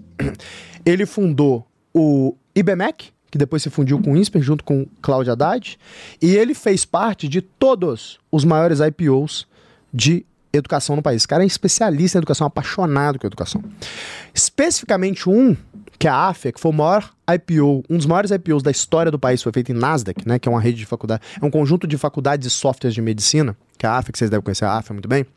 Muito grande. Eu não lembro quanto que ela saiu, mas ela saiu a, sei lá, 10 bi de dólar. Foi um negócio gigante, assim. Um número gigante. 7 bi de dólar, sei lá. Que ela saiu lá, lá Ricardinho. Couto Moraes é o CMO, é o Chief of Medical Office da AIFA. Tá, con- tá intimado, meu brother, Aí. tá intimado a sentar aqui pra conversar. Puta negócio, listado na NASA, tá? O Paulo, ele fundou um negócio lá atrás chamado Crescera, que é um, um dos maiores fundos é, de investimentos que fazem negócio no país, que investiu na AFIA lá atrás. Então, o Paulo teve a ideia de falar, cara, vou comprar essa faculdade lá no interior de não sei aonde, vou comprar ela, vou comprar uma outra, vou comprar esse software, vou juntar esse negócio, vou empacotar, esses caras vão executar, a gente vai fazer um IPO. Investiu via Crescera. Tocou, tocou, tocou o negócio por não sei quantos anos, muitos anos, 10 anos. Faltando um ano pro IPO, ele entra pro governo Bolsonaro, então ele tem que liquidar toda a participação dele. Ele já- o IPO estava desenhado. Ele liquida a participação dele. Irmão, esse cara deixou centenas de milhões de dólares na mesa, mas centenas altas, tá? Bilhão de reais ali. Ele deixou na mesa para ir pro governo. Esse cara não ganhou um real no governo. Pelo contrário, fez um monte de inimigo e teve dor de cabeça, envelheceu pra caramba tal. Ele fez isso porque ele realmente é um homem virtuoso e que queria ajudar o país naquele projeto ali. Isso é aristocracia, cara. Eu gostei disso. Isso é Eu- eu, eu, aristocracia. queria, eu queria, eu gostei tanto que você falou, eu queria só a tom de provocação, no melhor sentido da palavra, o quanto que a aristocracia casa com o egoísmo racional. Quer dizer, vamos pegar a ideia de egoísmo racional. Paulo Guedes agora, nesse sentido, ele fez pelo, pelo resto. Como é que encaixa o egoísmo racional? Essa é a minha pergunta. Eu, eu acho legal, porque quando você fala de coisas grandes, Não, eu te falo. fale, por favor. O ponto é o seguinte, cara. Ele fez isso pelo bem comum, mas é óbvio que tem uma realização pessoal que o cara estudou economia em Chicago, ele é um Chicago boy. Todo cara que estuda economia numa escola como essa, o sonho dele, meu irmão, é ser- fazer alguma coisa muito grande. E o economista que é muito técnico, que é o caso dele, esse cara quer ser ministro, pô. Esse é o mais alto que ele pode chegar na carreira dele. Sabe por quê, cara? Porque mais importante na tua vida, principalmente quando você já resolve a parte da grana, tá? Mais importante do que ganhar dinheiro é você conquistar aquilo que o dinheiro não compra. Uma faixa preta de jiu-jitsu. Você ser ministro de alguma coisa. O dinheiro não compra essas coisas. E vou longe Né? ainda. Acho que você Isso é pode, jun- glória. você pode juntar isso com estoicismo na ideia de memento Então, mas eu- mori. eu gostei da ideia de de glória. deixar um legado. É que- Perfeito. Que, que, que é uma coisa que, assim, você não faz exatamente. É isso, mas eu gostei da glória, porque a glória só vale quando ela é reconhecida pelos outros, Perfeito. não por você. E aí, eu- essa é a tensão que eu queria E chegar. a glória tem renúncia, né? No episódio 1 Isso. do Beyond the Cave. Eu queria chegar, eu queria chegar aqui. Um. Para a glória acontecer, existe o reconhecimento dos outros. E aí nós voltamos que não é só mais sobre a pessoa e o seu egoísmo, mas os outros egos. Essa tensão eu acho interessante. Entendeu onde eu quero chegar? Entendi. É uma tensão. Eu não tô, quem sou eu para querer falar de Ayn Rand? Eu não sou Zé Mané na fila do pão. Mas eu só tô achando interessante quando você vai até a última potência. E você acabou de falar um caso da última potência que eu achei brilhante. Paulo Guedes é essa exemplo de última potência. Ah. Quando você transcende aquilo tudo, já não é mais sobre dinheiro, já não é sobre mais sobre você. Não é, ele deixou muito que eu dinheiro na mesa. E aí a ideia do herói, a gente tava brincando, por isso que a gente tem espada, o negócio. Porque pra você ser herói de verdade, uma transcendência tem que acontecer. E aí você é co- congraçado por todo mundo enquanto herói. Fala, nossa, esse cara foi além É, do, mas do essa não horizonte. pode ser a sua razão Fato. de fazer. Perfeito. É, é esse não pode ser o, o, o seu motor. A Perfeito. dynamis, como vão dizer os gregos, né? O poder de ação. é- é- não pode estar aí. A- a- Porque mesmo aí o cara se perde. Concordo, mas ao Pode mesmo ser. tempo o paradoxo é que para você fazer coisas grandes, você mira em heróis. E esses heróis se comportaram assim. Eu acho tensões interessantes a serem exploradas. E eu tava brincando aqui que a gente, do episódio, né, que é uma das coisas, né, que, que motivou a gente conversar e, e, e, né, e começar a discutir isso, né, e a gente tem isso, talvez num dos primeiros episódios, né, a gente falando assim, daqui a pouco o nosso, nosso querido Magal vai fazer a, fa- a famigerada pergunta pra você, porque o papo tão bom, a gente engatou, final, a gente, a gente engatou. já troquei pro final. Isso nunca final. aconteceu até agora, porque o papo engatou bom, no agora, negócio, pro cara. tá Aí bom, a gente ser a pergunta agora. É, aí a gente Deixei foi. pra- por mas ele já tem um plano pra isso. Tem- né? tenho medo, tenho medo. E aí, assim, a gente brincava assim, né? É, quando a gente tava conversando e tal, né? Quais são as coisas que valem sentido na vida? Né? Então, assim, pra que, que você vale você por, din por dinheiro, por skin in the game, por tempo, por dedicação, por força, né? E a gente brincava que tem três escolhas, né? Isso, isso tem toda uma fundamentação, a gente estava falando aqui dos clássicos, isso tem uma fundamentação clássica, isso tem uma fundação de Idade Média, isso tem uma fundação é, de, de, de filosofia oriental, budista e tudo mais, né? Então, assim, tem, eh, dizem, né, as grandes religiões que você tem três motivos, né? Você pode buscar prosperidade e conforto, e você pode ter uma vida realizada dentro desta chave, dessa clave, prosperidade e conforto. Você pode ter a, a- busca da dignidade e da honra, que vocês estavam falando agora de glória e tal. E você pode ter uma vida realizada que vale a pena ser contada, porque você buscou a dignidade e honra. E tem a terceira, que é a mais rara, que é a, a sabedoria ou e ou a teologia, que é, um- é uma proporcionalmente na população é uma é muito menor, mas que também é uma vida que vale a pena ser contada, porque o cara dedicou a, e você vale a pe- você você entrega a sua, sua toda a sua energia em função disso. E vo- e nessa, nessa nesses últimos minutos aqui a gente falou exatamente disso. E a grande discussão né, na- na- nessa parte da, da, da, na- da psicologia durante a Idade Média era exatamente isso. É porque nós, dentro na, na nossa alma, lá a gente é, tem vários é, potinhos com essas coisas. Então, você tem que meio que dar um check um checked ali. Né, na prosperidade e conforto para você destravar a próxima fase da, da, da tua Perfeito. complexidade da tua alma. Aí você, você dá um checked na dignidade e honra para você abrir mão das, das armaduras, como a gente falou, para que depois você vai e, e vá buscar mais alguma coisa, ou uma transcendência, ou uma Transcendência. sabedoria de Perfeito. você ser um pensador e de você. é uma ideia até de perfeição nesse sentido. Perfeição, uma arete. pessoa Perfeição, perfeita. Arete é a excelência da sua alma, né? Você adornar a, a- a sua alma com os melhores móveis que podem existir. Eu citaria aqui Carlos Magno, por exemplo, né, que foi exatamente esse caminho que ele faz. Então, a- as figuras, né, geralmente destacam Carlos Magno como aquele senhor cansado, meio triste, né?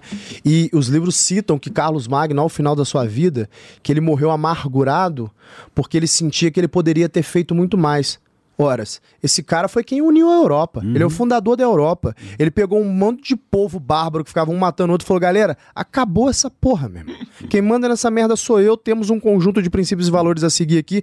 Bora unir? Bora unir. Faz o Império Franco-Alemão, junta a galera toda ali, pacifica a Europa inteira, faz todo mundo aprender. Todo mundo, mas boa parte da galera aprender a ler, começa a disseminar leitura, cultura, religião. Pô, o cara foi um dos maiores monarcas da história e ele morre amargurado, Amargurado. porque se entrega ali nessa parte teológica. Ele estava quase que dedicando a vida dele a, a escrever, a registrar aquilo ali e tentar fazer com que mais pessoas tenham acesso a estudo, mais pessoas tivessem acesso a artes e tal. Então ele passa por essa jornada. Mas por que, que eu trago isso aqui como preocupação minha, quando eu estava falando da história do, da aristocracia, né? Não existe uma aristocracia forte é, hoje no Brasil, por exemplo, né? Existe um bando de burguês.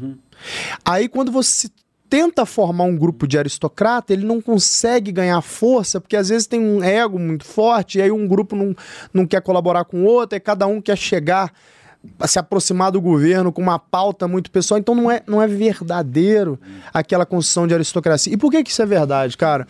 Porque o negócio é o seguinte, eu, eu acho que o iluminismo, ele, ele destruiu fundamentalmente a essência da educação clássica, que é o que formava grandes homens. Por quê? Porque ele começou a narrow demais, ele começou a, a afunilar muito aquilo que você sabe. Você ver, pô, antes a gente tinha um cara que ele era engenheiro, ele era, é, ele era médico, ele era pintor, ele era arquiteto. Né? É, Eram polímatas que sabiam muito sobre muita coisa e ainda era filósofo. Hoje não, hoje ou você é médico, ou você é homem de negócio, ou você é Não, filósofo. não, você é especialista na micose da- das crianças É de isso, seis não é dedos médico, da mão é? esquerda, não é, mais médico. A gente emburreceu, cara. Essa que é a verdade, a gente emburreceu. Perdemos potências. Esse, esse é um problema da tecnicidade. Perfeito. Na verdade, você vai, você vai ficando cada vez. e até na educação, porque tinha o, o, o, o- o Trivium e o Quatrivium, E o e você ensinava coisas de outra forma, as, as Perfeito. artes liberais. Exato. Hoje você coloca tudo dentro de caixinhas e você só pode pensar dentro daquela caixa. E a sociedade te julga se você se manifesta fora do seu Perfeito. ciclo de.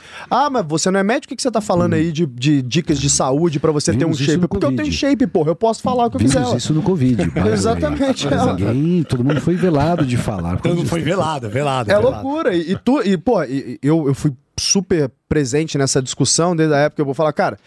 Máscara não faz sentido nenhum, por quê? Porque eu tô lendo um monte de estudo aqui que tá demonstrando que essa porra não faz sentido, por que a gente tá usando essa merda?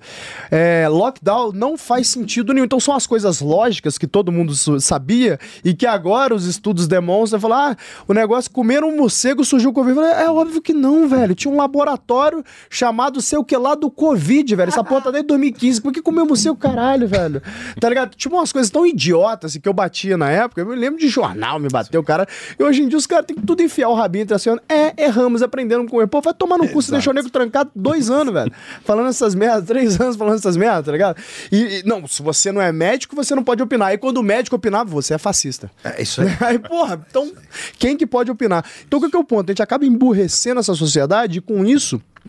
Você não cria aristocratas de verdade que querem contribuir para uma discussão de sociedade, que querem botar os temas que são centrais mesmo para a discussão, e aí você deixa esse trabalho para os verdadeiros burgueses.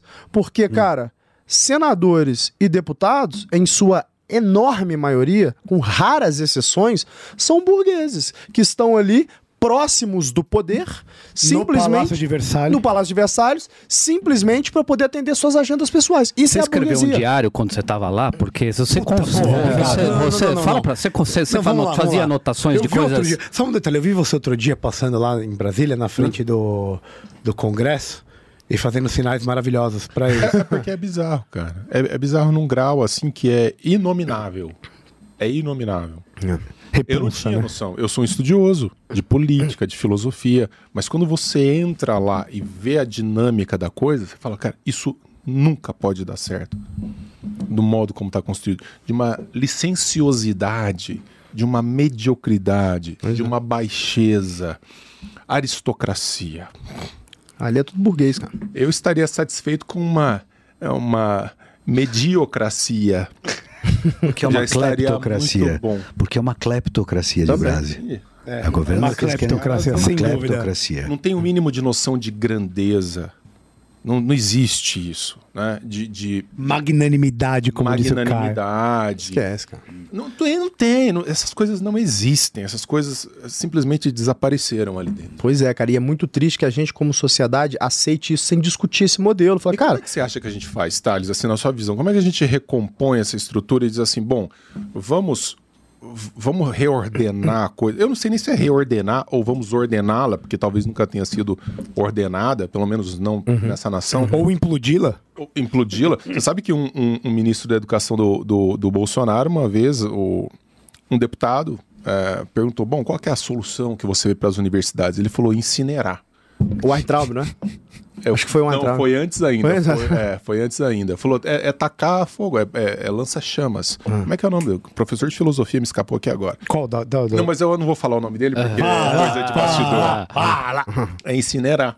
Então, como é que a Incinerar. gente recompõe isso? Cara, esse é o meu ponto, assim, e, e ele tá certo. Pra gente fazer esse processo, a gente tem que rediscutir o que, que é educação e como que a gente educa essas pessoas, né? Só que aí eu tenho um problema, cara, central aqui, né? Porque imagina, se eu tenho mais escola pública do Brasil do que McDonald's, e o McDonald's, que é o McDonald's, uma empresa listada com gente qualificada tocando, tem ineficiência, imagina o que é um negócio tocado por Funça. Vira escola Fudeu. pública. Não tem como funcionar, cara. Já Ponto de não vista de tem gestão, não como, tem como não. funcionar. Então, obrigado. Não questionando tem. botar o Correios pra tocar Uber. Pois Uber é, vai- isso é, muito louco. que eu ouvi. Chama o Uber. Espera aí três semanas que ele chega no endereço errado. E te cobra uma taxa pra te entregar no endereço os correto. caras, eles vivem num mundo paralelo, velho. Realmente, é uma, é uma sem noção absurda. Tipo assim, o cara ele não seria capaz de tocar o orçamento familiar dele. Aí ele toca um ministério, velho. Não, é bizarro. Tipo assim, é uma loucura, tá ligado? Não, porque ele é, porque é uma porra de um político, não um técnico, né? Exato, velho. E, e aí e é foda, porque é o seguinte: esses caras têm uns caras técnicos bons com eles, tá? E esses caras técnicos, por mais que eles sejam ideologicamente alinhados com eles, pô, bate às vezes a razão no cara e fala: peraí, velho, isso aqui tá demais. Aí o cara fala: não, deixa que tem que ser assim mesmo, não sei o que lá.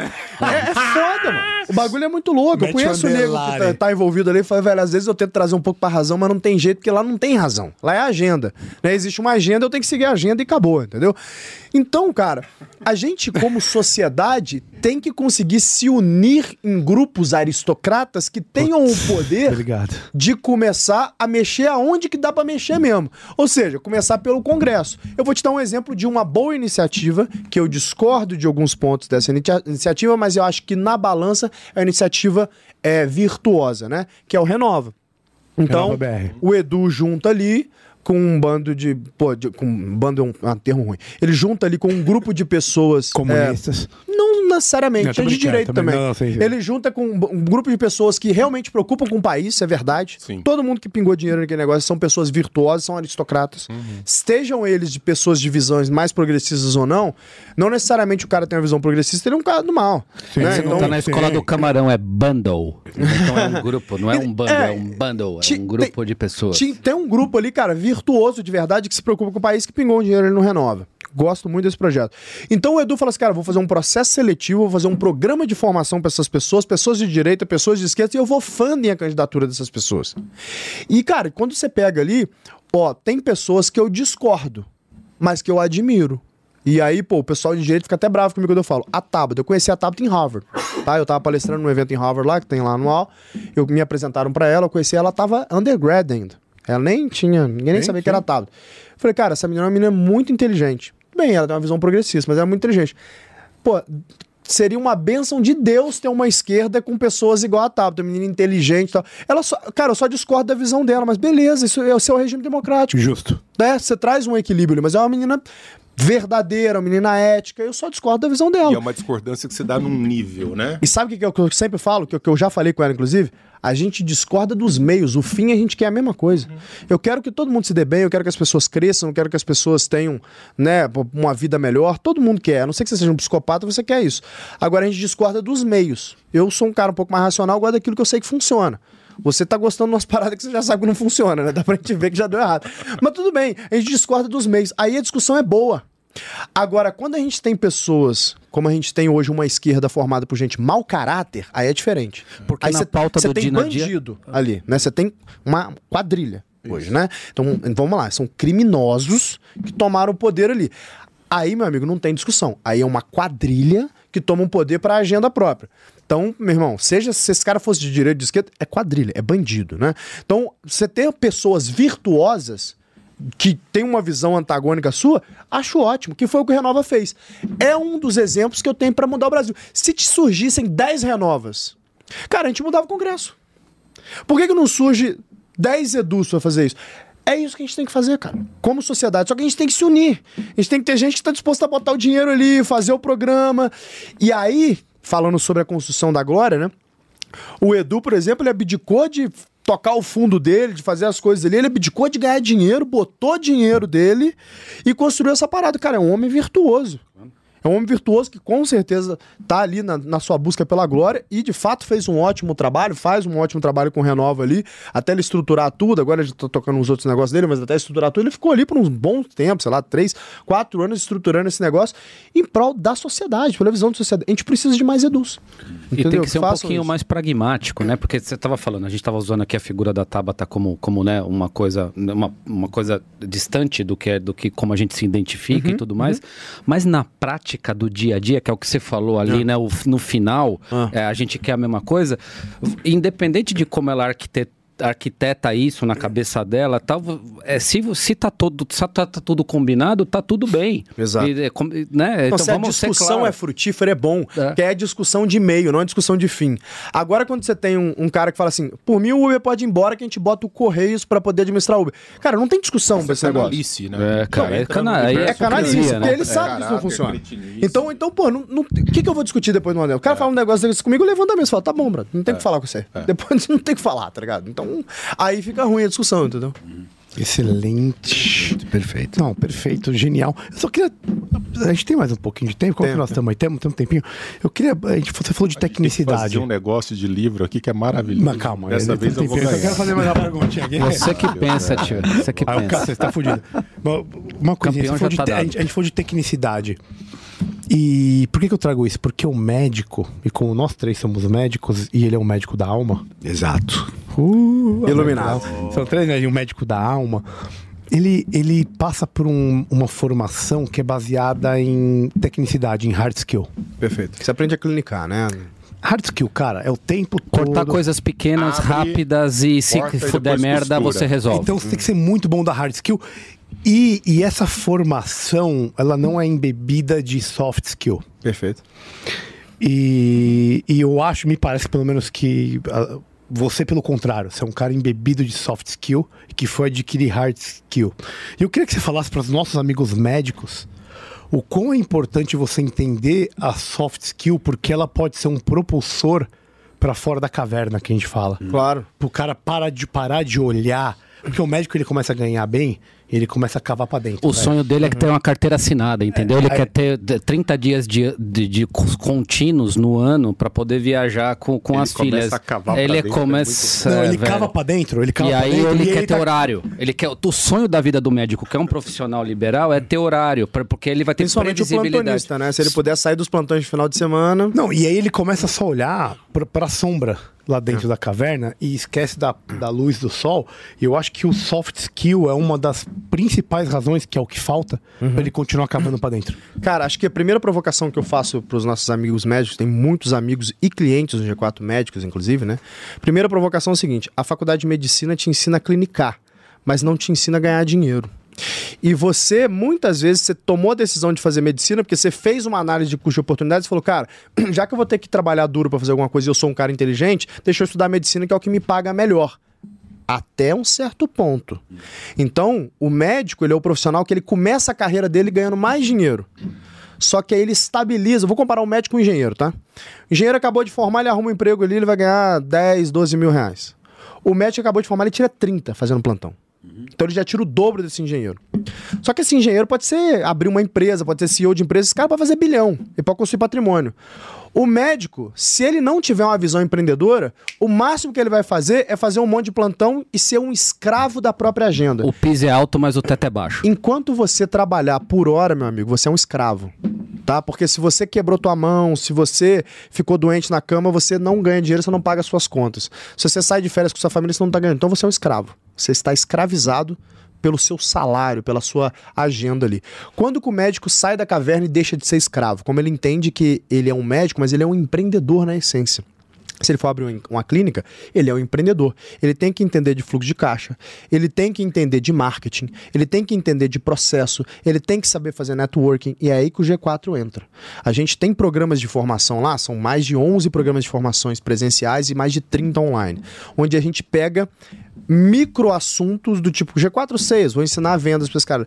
Pô, o G4 imersão e mentoria, vou ensinar estratégia e processo. G4 Traction, vou ensinar para esse cara montar é, de fato um negócio para quem está começando ali, mais, um- mais uma imersão para quem está começando. Então a gente tem produtos que acomodam a visão desses clientes, desse médico que vai para falar assim, cara, deixa eu te ensinar a ganhar dinheiro, deixa eu te ensinar a montar um, um consultório, deixa eu te ensinar como é que você toma uma dívida, deixa eu te ensinar o que é fluxo de caixa, deixa eu te ensinar o que é marketing, como é que você faz campanha para você atrair cliente, para você sair dessa escravidão do plantão, para você sair da escravidão de trabalhar na clínica de alguém, pra você abrir a tua clínica, criar a tua marca, para depois você ter outros médicos trabalhando para você. E aí você tira férias, meu irmão. Faz tuas coisas, quando você volta, teu dinheiro tá, tá tá saindo ali de qualquer forma. Então, eu acho que a primeira coisa importante do médico é ele aprender que, cara, ele é médico, mas ele é um empreendedor. Então ele tem que aprender a fazer negócio. A segunda pa parte daqui sobre soft skills é o seguinte: é, se ele não continua a se evoluir enquanto pessoa, enquanto profissional, ele vai ser um médico, por definição, medíocre, né? Ele Sim. vai ser como a média dos Mediano. outros, mediano, Medíocre dos outros mediano. médicos. Ele pode até ser tecnicamente incrível. Só que aí ele, no máximo, vai ser contratado por alguém que se preparou, aprendeu a vender, aprendeu a fazer networking, aprendeu a falar. Cara, tem uma coisa que eu falo pra todo mundo, que eu acho que serve aqui. Existem dois tipos de pessoas: os que sabem vender e os que trabalham pra quem sabe. Boa, genial. E saber vender é uma Sim, soft skill sim, super importante, sim, entendeu? sim. Você tem que saber vender. Você tem que valorizar o seu produto. Você né? tem que saber vender. Você tem que saber empacotar. Você tem que saber vender. Você tem que Quando saber fazer você negócio. casa, quando você casa, você está se vendendo. É, Quando você justo. entrar de Pra vida emprego, você toda. está se vendendo. Quando você vai falar com o padre, você está se vendendo. Quando você vai falar com o seu professor, você está se vendendo. Vai falar com sua mãe, você está vendendo. You're always, uh, ABC, always be closing. É isso aí, Always be closing. E aí tem uma parada é, na medicina que é o seguinte: é, bom, é um serviço de ticket alto, então dá pra fazer muito dinheiro ali, né? Só que dá pra fazer muito dinheiro desde que eu tenha uma visão, né, de mercado. E aí o que, que eu vejo dos médicos que eu conheço que mais faz dinheiro? Então o cara tem a fonte primária de receita dele, que é a clínica dele. E fala: bom, vou, vou diversificar. Vou pegar esse dinheiro aqui, vou contar o, o caso do Thiago Volpe, que é um amigo meu que fez um patrimônio muito grande. Então ele montou ali a clínica dele, Clínica Volpe. Falou, cara, vou criar uma marca forte. Clínica Volpe criou uma marca forte, começou a cobrar 1.800 reais por consulta, e aí começou a falar, cara, o cara vem aqui, ele tem que fazer os manipulados dele. Pô, vou é, arrumar alguém que seja sócio de uma farmácia de manipulação para que eu invista nesse negócio. Buscar seja- cadeia. É, eu vou, vou pensar toda na minha cadeia, eu vou investir nesse negócio. Aí falou, cara, agora eu vou diversificar, agora eu quero investir na franquia de Espaço Laser. Eu sempre no conceito de Espaço Laser. Então, quando a gente foi fazer lá o IPO da Espaço Laser, a gente comprou todos os franqueados. Cara, nessa brincadeira aí, o Volpo fez dezenas de milhões. Uhum. Por quê? Porque ele vendeu a rede de franquias que ele foi montando ali. Então, o cara. não ele- é sobre medicina, é isso que você está contando, é sobre como fechar negócios. É que, que, eu- né, é- Acho que depende do tempo. Primeiro você vai ser tecnicamente impressionante, Sim. você vai saber o que você tá fazendo. Aí Daqui a pouco você fala assim: como é que eu trago mais pessoas Claro. que estão naquele momento que eu tava há 5 ou 10 anos atrás, pra agora trabalhar aqui enquanto eu vou construindo patrimônio. Agora que eu construí patrimônio, eu vou diversificar esse patrimônio. E aí você fica livre, você deixa de ser escravo da tua própria agenda pra poder fazer as outras coisas que são importantes. Aí entendeu? você sai da caverna. Aí você sai Exatamente. da cara. caverna. Mas você já sai da caverna com vários apetrechos para fazer a escalada, né? Ó, a gente certeza. tem que liberar o Thales porque ele tem alguns compromissos importantíssimos. Tô ligado.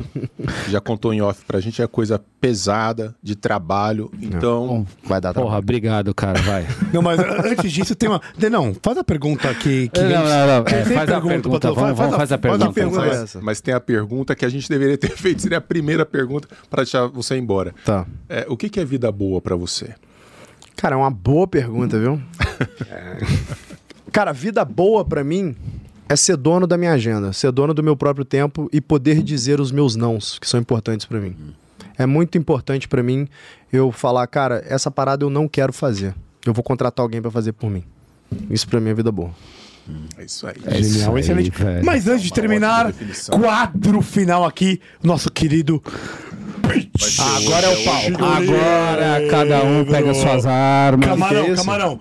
Camarão, o, o, Explica o, aí. Caio, o Caio explica o que, que é e o Camarão vai apresentar os livros pra depois a gente fazer o pitch, porque ele não falou que é venda, que a vida é uma venda. Exato. Agora nós vamos ver aqui quem vende e quem não vende Agora essa vai porra. separar Belíssima. homens de meninos. agora que a gente vai ver a saber quem verdade sabe vender aqui. quem não sabe vender. É isso mesmo. no fiofó. Vamos ver. Vai Vamos lá. vamos Tá, você tá perdido. Então, hoje. assim, o nosso querido convidado Thales vai dizer o seguinte: cada um trouxe aqui um livro que tem a ver ou com o convidado, ou que tá lendo, ou que Ou pegou na ver. hora, a ou ver. que tava no carro, tal, e não sei o que, mas é um livro interessante e base e que tem a ver muito que tem a ver muito com a pessoa. Então, a primeira, o primeiro exercício mandinar, Do- mandinar. do- é você, baseado nessa conversa, o Camarão vai apresentar os livros aqui, você vai fazer um exercício de dizer, porra, esse livro combina com aquela, aquele cara. Esse Quem livro, trou- quem coisa- trouxe quem qual livro pra você? livro? Ah, É, tá. Pensei que eu ia vender o livro. Já tinha aberto o chat GPT e colocado como você venderia o livro. Esse é o cara, velho. Cara, esse é E o aí eu ia cara. botar o livro aqui, eu simplesmente ia ler, tá? Porra, você acha que a gente ia meter essa trairagem no final, você vai fazer o julgamento de quem vendeu bem. Quem, quem vendeu bem? É seguinte, você vai primeiro Você é o escolher jurado da venda. Tá é bom. Isso, aí cada um vai vender o seu livro e o que você escolher vai levar embora pra casa. Opa, bom demais, cara. Gostei, cara. Então, primeiro, primeiro vamos falar. Você vai ter que, por um exercício de imaginar, ver Apresenta quem que trouxe. Vamos lá. Michael Porter dispensa apresentações, estratégia competitiva. Hum, safadinho, apelão. Porter. Quem trouxe esse aqui sai fora. Quem trouxe esse aqui é Covarde, hein? apelão. Covarde, hein? Isso aqui é apelão. Esse aí é campeão, né? A escada dos fundos da filosofia. Hum, uau. Uma escada dos fundos. Hum. Eu gosto da escada. de quem? Eu gosto dos fundos. Wilhelm Weichel. Vai dele. Weichel. Schell. Por favor, só não faça assim com o braço, porque. Qual que é o terceiro aí? Terceiro? Boris Johnson, o fator Churchill. Ah, o homem do charuto. O homem Quem do charuto. escolheu esse aqui é esperto. E o quarto, Otto Kruger, Type Talk at Work. O que, O que, que é isso a aí? Que é- que- Um? Esse daqui é um xadrez esse sobre MBTI. Para quem desconhece, vale Boa. a pena procurar. É... um soft skill, um soft skill desejável. Pega um cara que é mestre Desejável. nesse negócio e oferece um livro pra É ele. isso aí. Hum, meu querido Você Thales. tem que tentar agora descobrir quem, Quem trouxe, trouxe qual livro? Essa é a lá, primeira pra onde etapa. que Quem trouxe vamos? qual? É. Ó, o, o. Bom, a escada da filosofia foi o Denis, né? Não tem Qual? como. Esse aqui? O- a escada da filosofia acho que foi, o professor. Tênis, cara. Puta, se foi, vai perder. Mas Ah, tudo bem. olha, e é bonito Eu não esse sei livro se foi aí. não, mas tudo Tá, bem. tem- esse livro tem cara de Você que tem custa caro. certeza que foi ele que Esse trouxe livro esse tem livro custa aí? caro, hein? Ah, Deixa eu ver, foi sei lá, me parece. Ele custa lá, Vamos lá. Churchill, eu acho que foi você. Eu? É. Bom, Região, foi bem, bem- bem escolhido, bem escolhido. É. Caio. Cara, esse aqui também. Eu acho que Porter foi você e o Type Talk at Work foi você. Boa, Ah, boa. E aí? E aí? 50%. 50%. 50%. Foi bem, foi bem. Foi bem pra caralho. E vou te falar que fazia até mais sentido eu ter trazido esse e ele ter trazido esse. É verdade. Vou ser bem sincero aqui, ó. Você foi tão bem, você errou acertando. Pegadinho do Magal. Pegadinha do Magal. Agora vamos lá. Um mi- agora nós temos um minuto cada um Rápido, para fazer a venda Rapidinho. de um minuto para escolher qual que vai levar. Quem vai começar? Eu não começo. Vai, Caieira, vai. Eu não começo. vai Quem então começa quem chegou atrasado. Vai. Muito bem. Eu vou citar. Bom, Boris Johnson dispensa apresentação, primeiro-ministro do Reino Unido, prefeito da cidade de Londres, que se comporta de forma diferente do resto das cidades.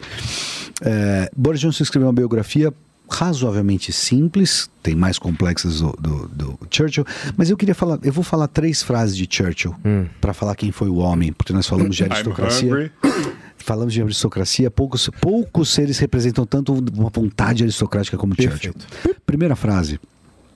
Uma mulher chega para ele e fala assim: Senhor Churchill, se eu fosse a sua mulher, eu botaria veneno no seu chá. E ele responde: Minha querida, se você fosse minha mulher, eu tomava esse chá. Essa é a primeira frase. Ele é muito bom, Esse né? é o homem, esse homem demais. Segunda frase, lá pela festa, uma festa, Churchill tirando sarro de pessoas, uma mulher também ofendida para ele, não que ele fosse misógino, mas curiosamente duas mulheres. Uma mulher chega para ele e fala assim: Senhor Churchill, o senhor é um bruto e um bêbado. E ele vira para ela e fala assim: A senhora tem razão. Mas a senhora, por contramão, a senhora é feia. Eu amanhã estarei sóbrio. Ele é muito, Muito bom. bom, né? muito bom, Benizório. Foi bem. Agora chega, né? Eu guardei Não, não, não, a não, terceira. não. Chega, Eu guardei a terceira. Eu guardei a terceira. Eu guardei a terceira porque falamos disso e eu só queria falar disso. Tio, é- é- é- cabe a é igual ele, a Copa cabe a ele a melhor definição da democracia, porque falamos da crítica democrática aqui, Uhum. que tem que ter espaço, mas ele deu a melhor definição da democracia. A democracia é o pior sistema de governo, com exceção de todos os outros. É interessante porque queremos criticá-la, mas não queremos Ah, demolir. Eu teria Novela, parado na ah, segunda não, frase. não é um livro, não é um pitch, né? isso. Eu teria Exatamente. parado na segunda frase. Não, a novela do. É uma novela. Eu quero você vender um pitch você vender um Romance. seriado. É o né? romance do livro. É o romance do livro. Vai aí, Caio. Cara, pra mim é simples, prático, objetivo e assim, cara, Michael Porter, cara, Michael Porter, eu tive a felicidade de conhecer quando é, fui é, ejetado da caverna e tive que empreender em saúde, me dei de cara com Michael Porter e, e- e quando se fala em valor em medicina, esse é o cara que pautou isso. Coincidentemente, eu fui, fui descobrir muito tempo depois que esse cara também é, é um cara que ah, o mundo dos negócios conheceu. Não, e, e esse Ele é o cara. Ele, é- ele no- nas últimas Estratégia décadas, com ele. estratégia comercial, ele, esse cara, é, como posicionar a sua marca, o seu produto. E aí a gente falou um pouco aqui de, de, de saúde e tudo mais, né? Então, assim, e a gente é, nem discutiu isso, vai ficar para a próxima vez que o Thales vier aqui co- pra- com a gente, né? De, de, de discutir saúde pública aí, por exemplo, né? Mas é, isso aqui é o enquadramento do Porter, por exemplo, né? Que que, que é um produto bom? É um produto de custo baixo, diferenciação Porra, que trem e chato, foco. cara. Pelo amor Então, de é Deus. assim, quer ganhar dinheiro? Lê isso aqui. Gostei, Caio. Gostei, Quer Caio. dormir. Quer dormir. Por isso que tá pobre, por isso que tá pobre, por isso que tá pobre. Eu gostei, tô junto. Beleza. Eu vou deixar você por último, porque vocês não ganham nenhuma, vai ganhar a primeira hoje. Não Você vai, já não. tá arregando? Você Não, quer não vai, dividir não em dois vai, não. primeiros? É o vai seguinte. saltar com vara? Vamos, vamos ser bem sinceros aqui, ó. sabe, o cara gosta de filosofia. Porter, você já conhece isso há quanto tempo? Então. Uh, o Winston Churchill, você conhece isso há Eu quanto não tempo, aguento negão? mais ouvir falar de horóscopo. Eu não disso aqui, mais. você já leu tudo disso aqui. Eu prefiro Começa ouvir por aí. falar do Lula do que do Churchill. Tá o dia inteiro isso aqui. Não aguento mais falar. Aí, ó, ó, ó. Fazer Aí, ó. É emoção, é emoção. Tá tudo certo, tá tudo certo. Ainda bem que não molhou o livro, porque dá pra ele levar pra casa. Seguinte, por que, que eu trago isso pra você? Porque isso aqui é uma ferramenta. Uma ferramenta para uso dentro da empresa.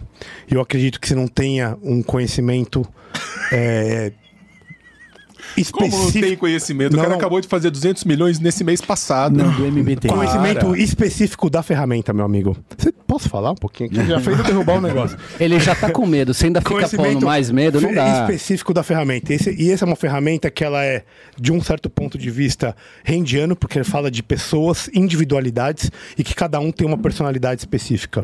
Aqui dentro você vai aprender a entender quais são as funções cognitivas de acordo com a classificação da personalidade de cada um e como trabalhar isso, tanto para o intrapessoal, para a melhora de cada um, que é o que você faz no seu dia a dia, melhora você a cada dia, como na melhora interpessoal da relação das pessoas que estão na sua empresa. Então aqui dentro tem algo que é completamente diferente de coisas que você já conhece, é por isso que eu trago esse livro para você. Inter o quê? Inter o quê?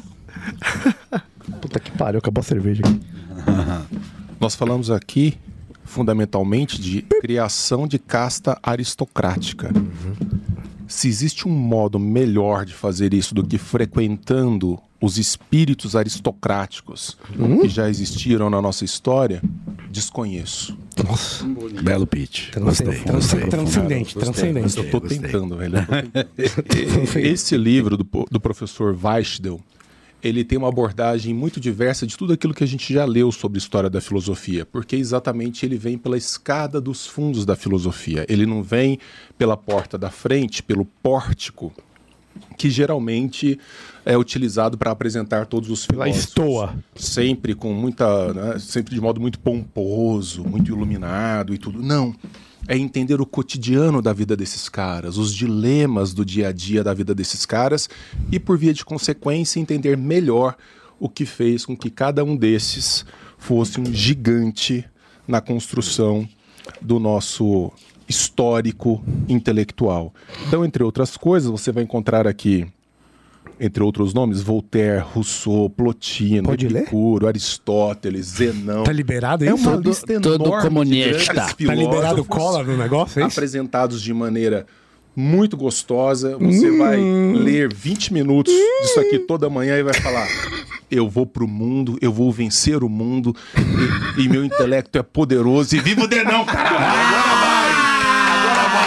Eu, eu acredito, eu vou, eu tô tão comprado que eu vou fazer aqui uma, uma proposta pra gente fazer Não, aqui. não, não. Teve, o- teve o Denão, né? Tem a Academia do Denão. E tem mais que a Academia do Denão. Tem o Denão e os Argonautas. Um novo Nós, produto. nós Um somos novo os produto. Argonautas do Denão. Denão e os Argonautas. Thales, não se sinta pressionado Não, não, não, por não, ninguém. não, não. Você Não, faz mas- a mas sua escolha. Não, o cara é um cara real e ele é egoísta racional. Qual foi o Escolha o melhor seu livro? Qual pitch foi melhor e qual livro você quer levar pra casa, meu Você amigo? Vamos lá, vamos, vamos falar qual pitch foi o melhor. O melhor pitch, é, na minha opinião, foi o teu. Você vendeu muito bem. Eu sempre soube disso. Teu pitch foi o melhor. Teu pitch foi o melhor. Mas o livro que mais me chamou a atenção, pra te ser sincero, foi do Denis, porque eu tô num ciclo de Ai, estudo. tudo bem, puxou o saco. Puxou o saco, Arthur, mas tudo bem. Você ganhou, mas ganhou, mas bem. É o Debutou, debutou. Ah, De- não, debutou hoje. Debutou, Debutou, debutou, debutou. Eu tô tendo uma busca de estudo filosófico aí e tal. Fiz puta pitch, fiz com o maior carinho, me dediquei. aí, Mas fez trouxe. um puta pitch, isso é verdade. Ah, da minha biblioteca direto para suas mãos com Ah, que bonito. Gostei. Não, Tá no placar, saiu do zero, velho. Agora eu vou dar uma de burguês. Vocês fazem um side bet, é, né? Tipo, vocês apostam, cada um pinga 50, quem ganhar.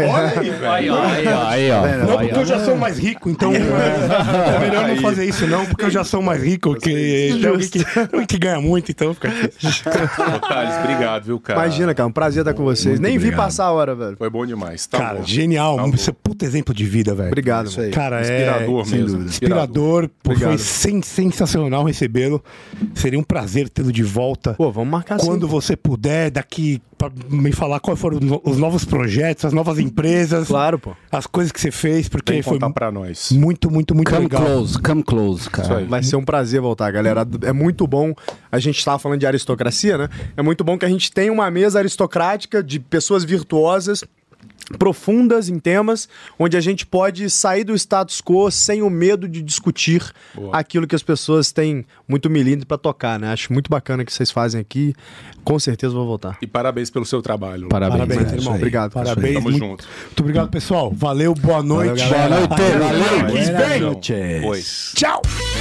Obrigado, pessoal, por nos ouvirem até o final de mais um episódio. Peço que nos sigam nas redes sociais. Instagram, arroba Beyond the Cave PDC. YouTube, Beyond the Cave PDC. Deezer, Spotify e afins. Muito obrigado e até a próxima. Valeu!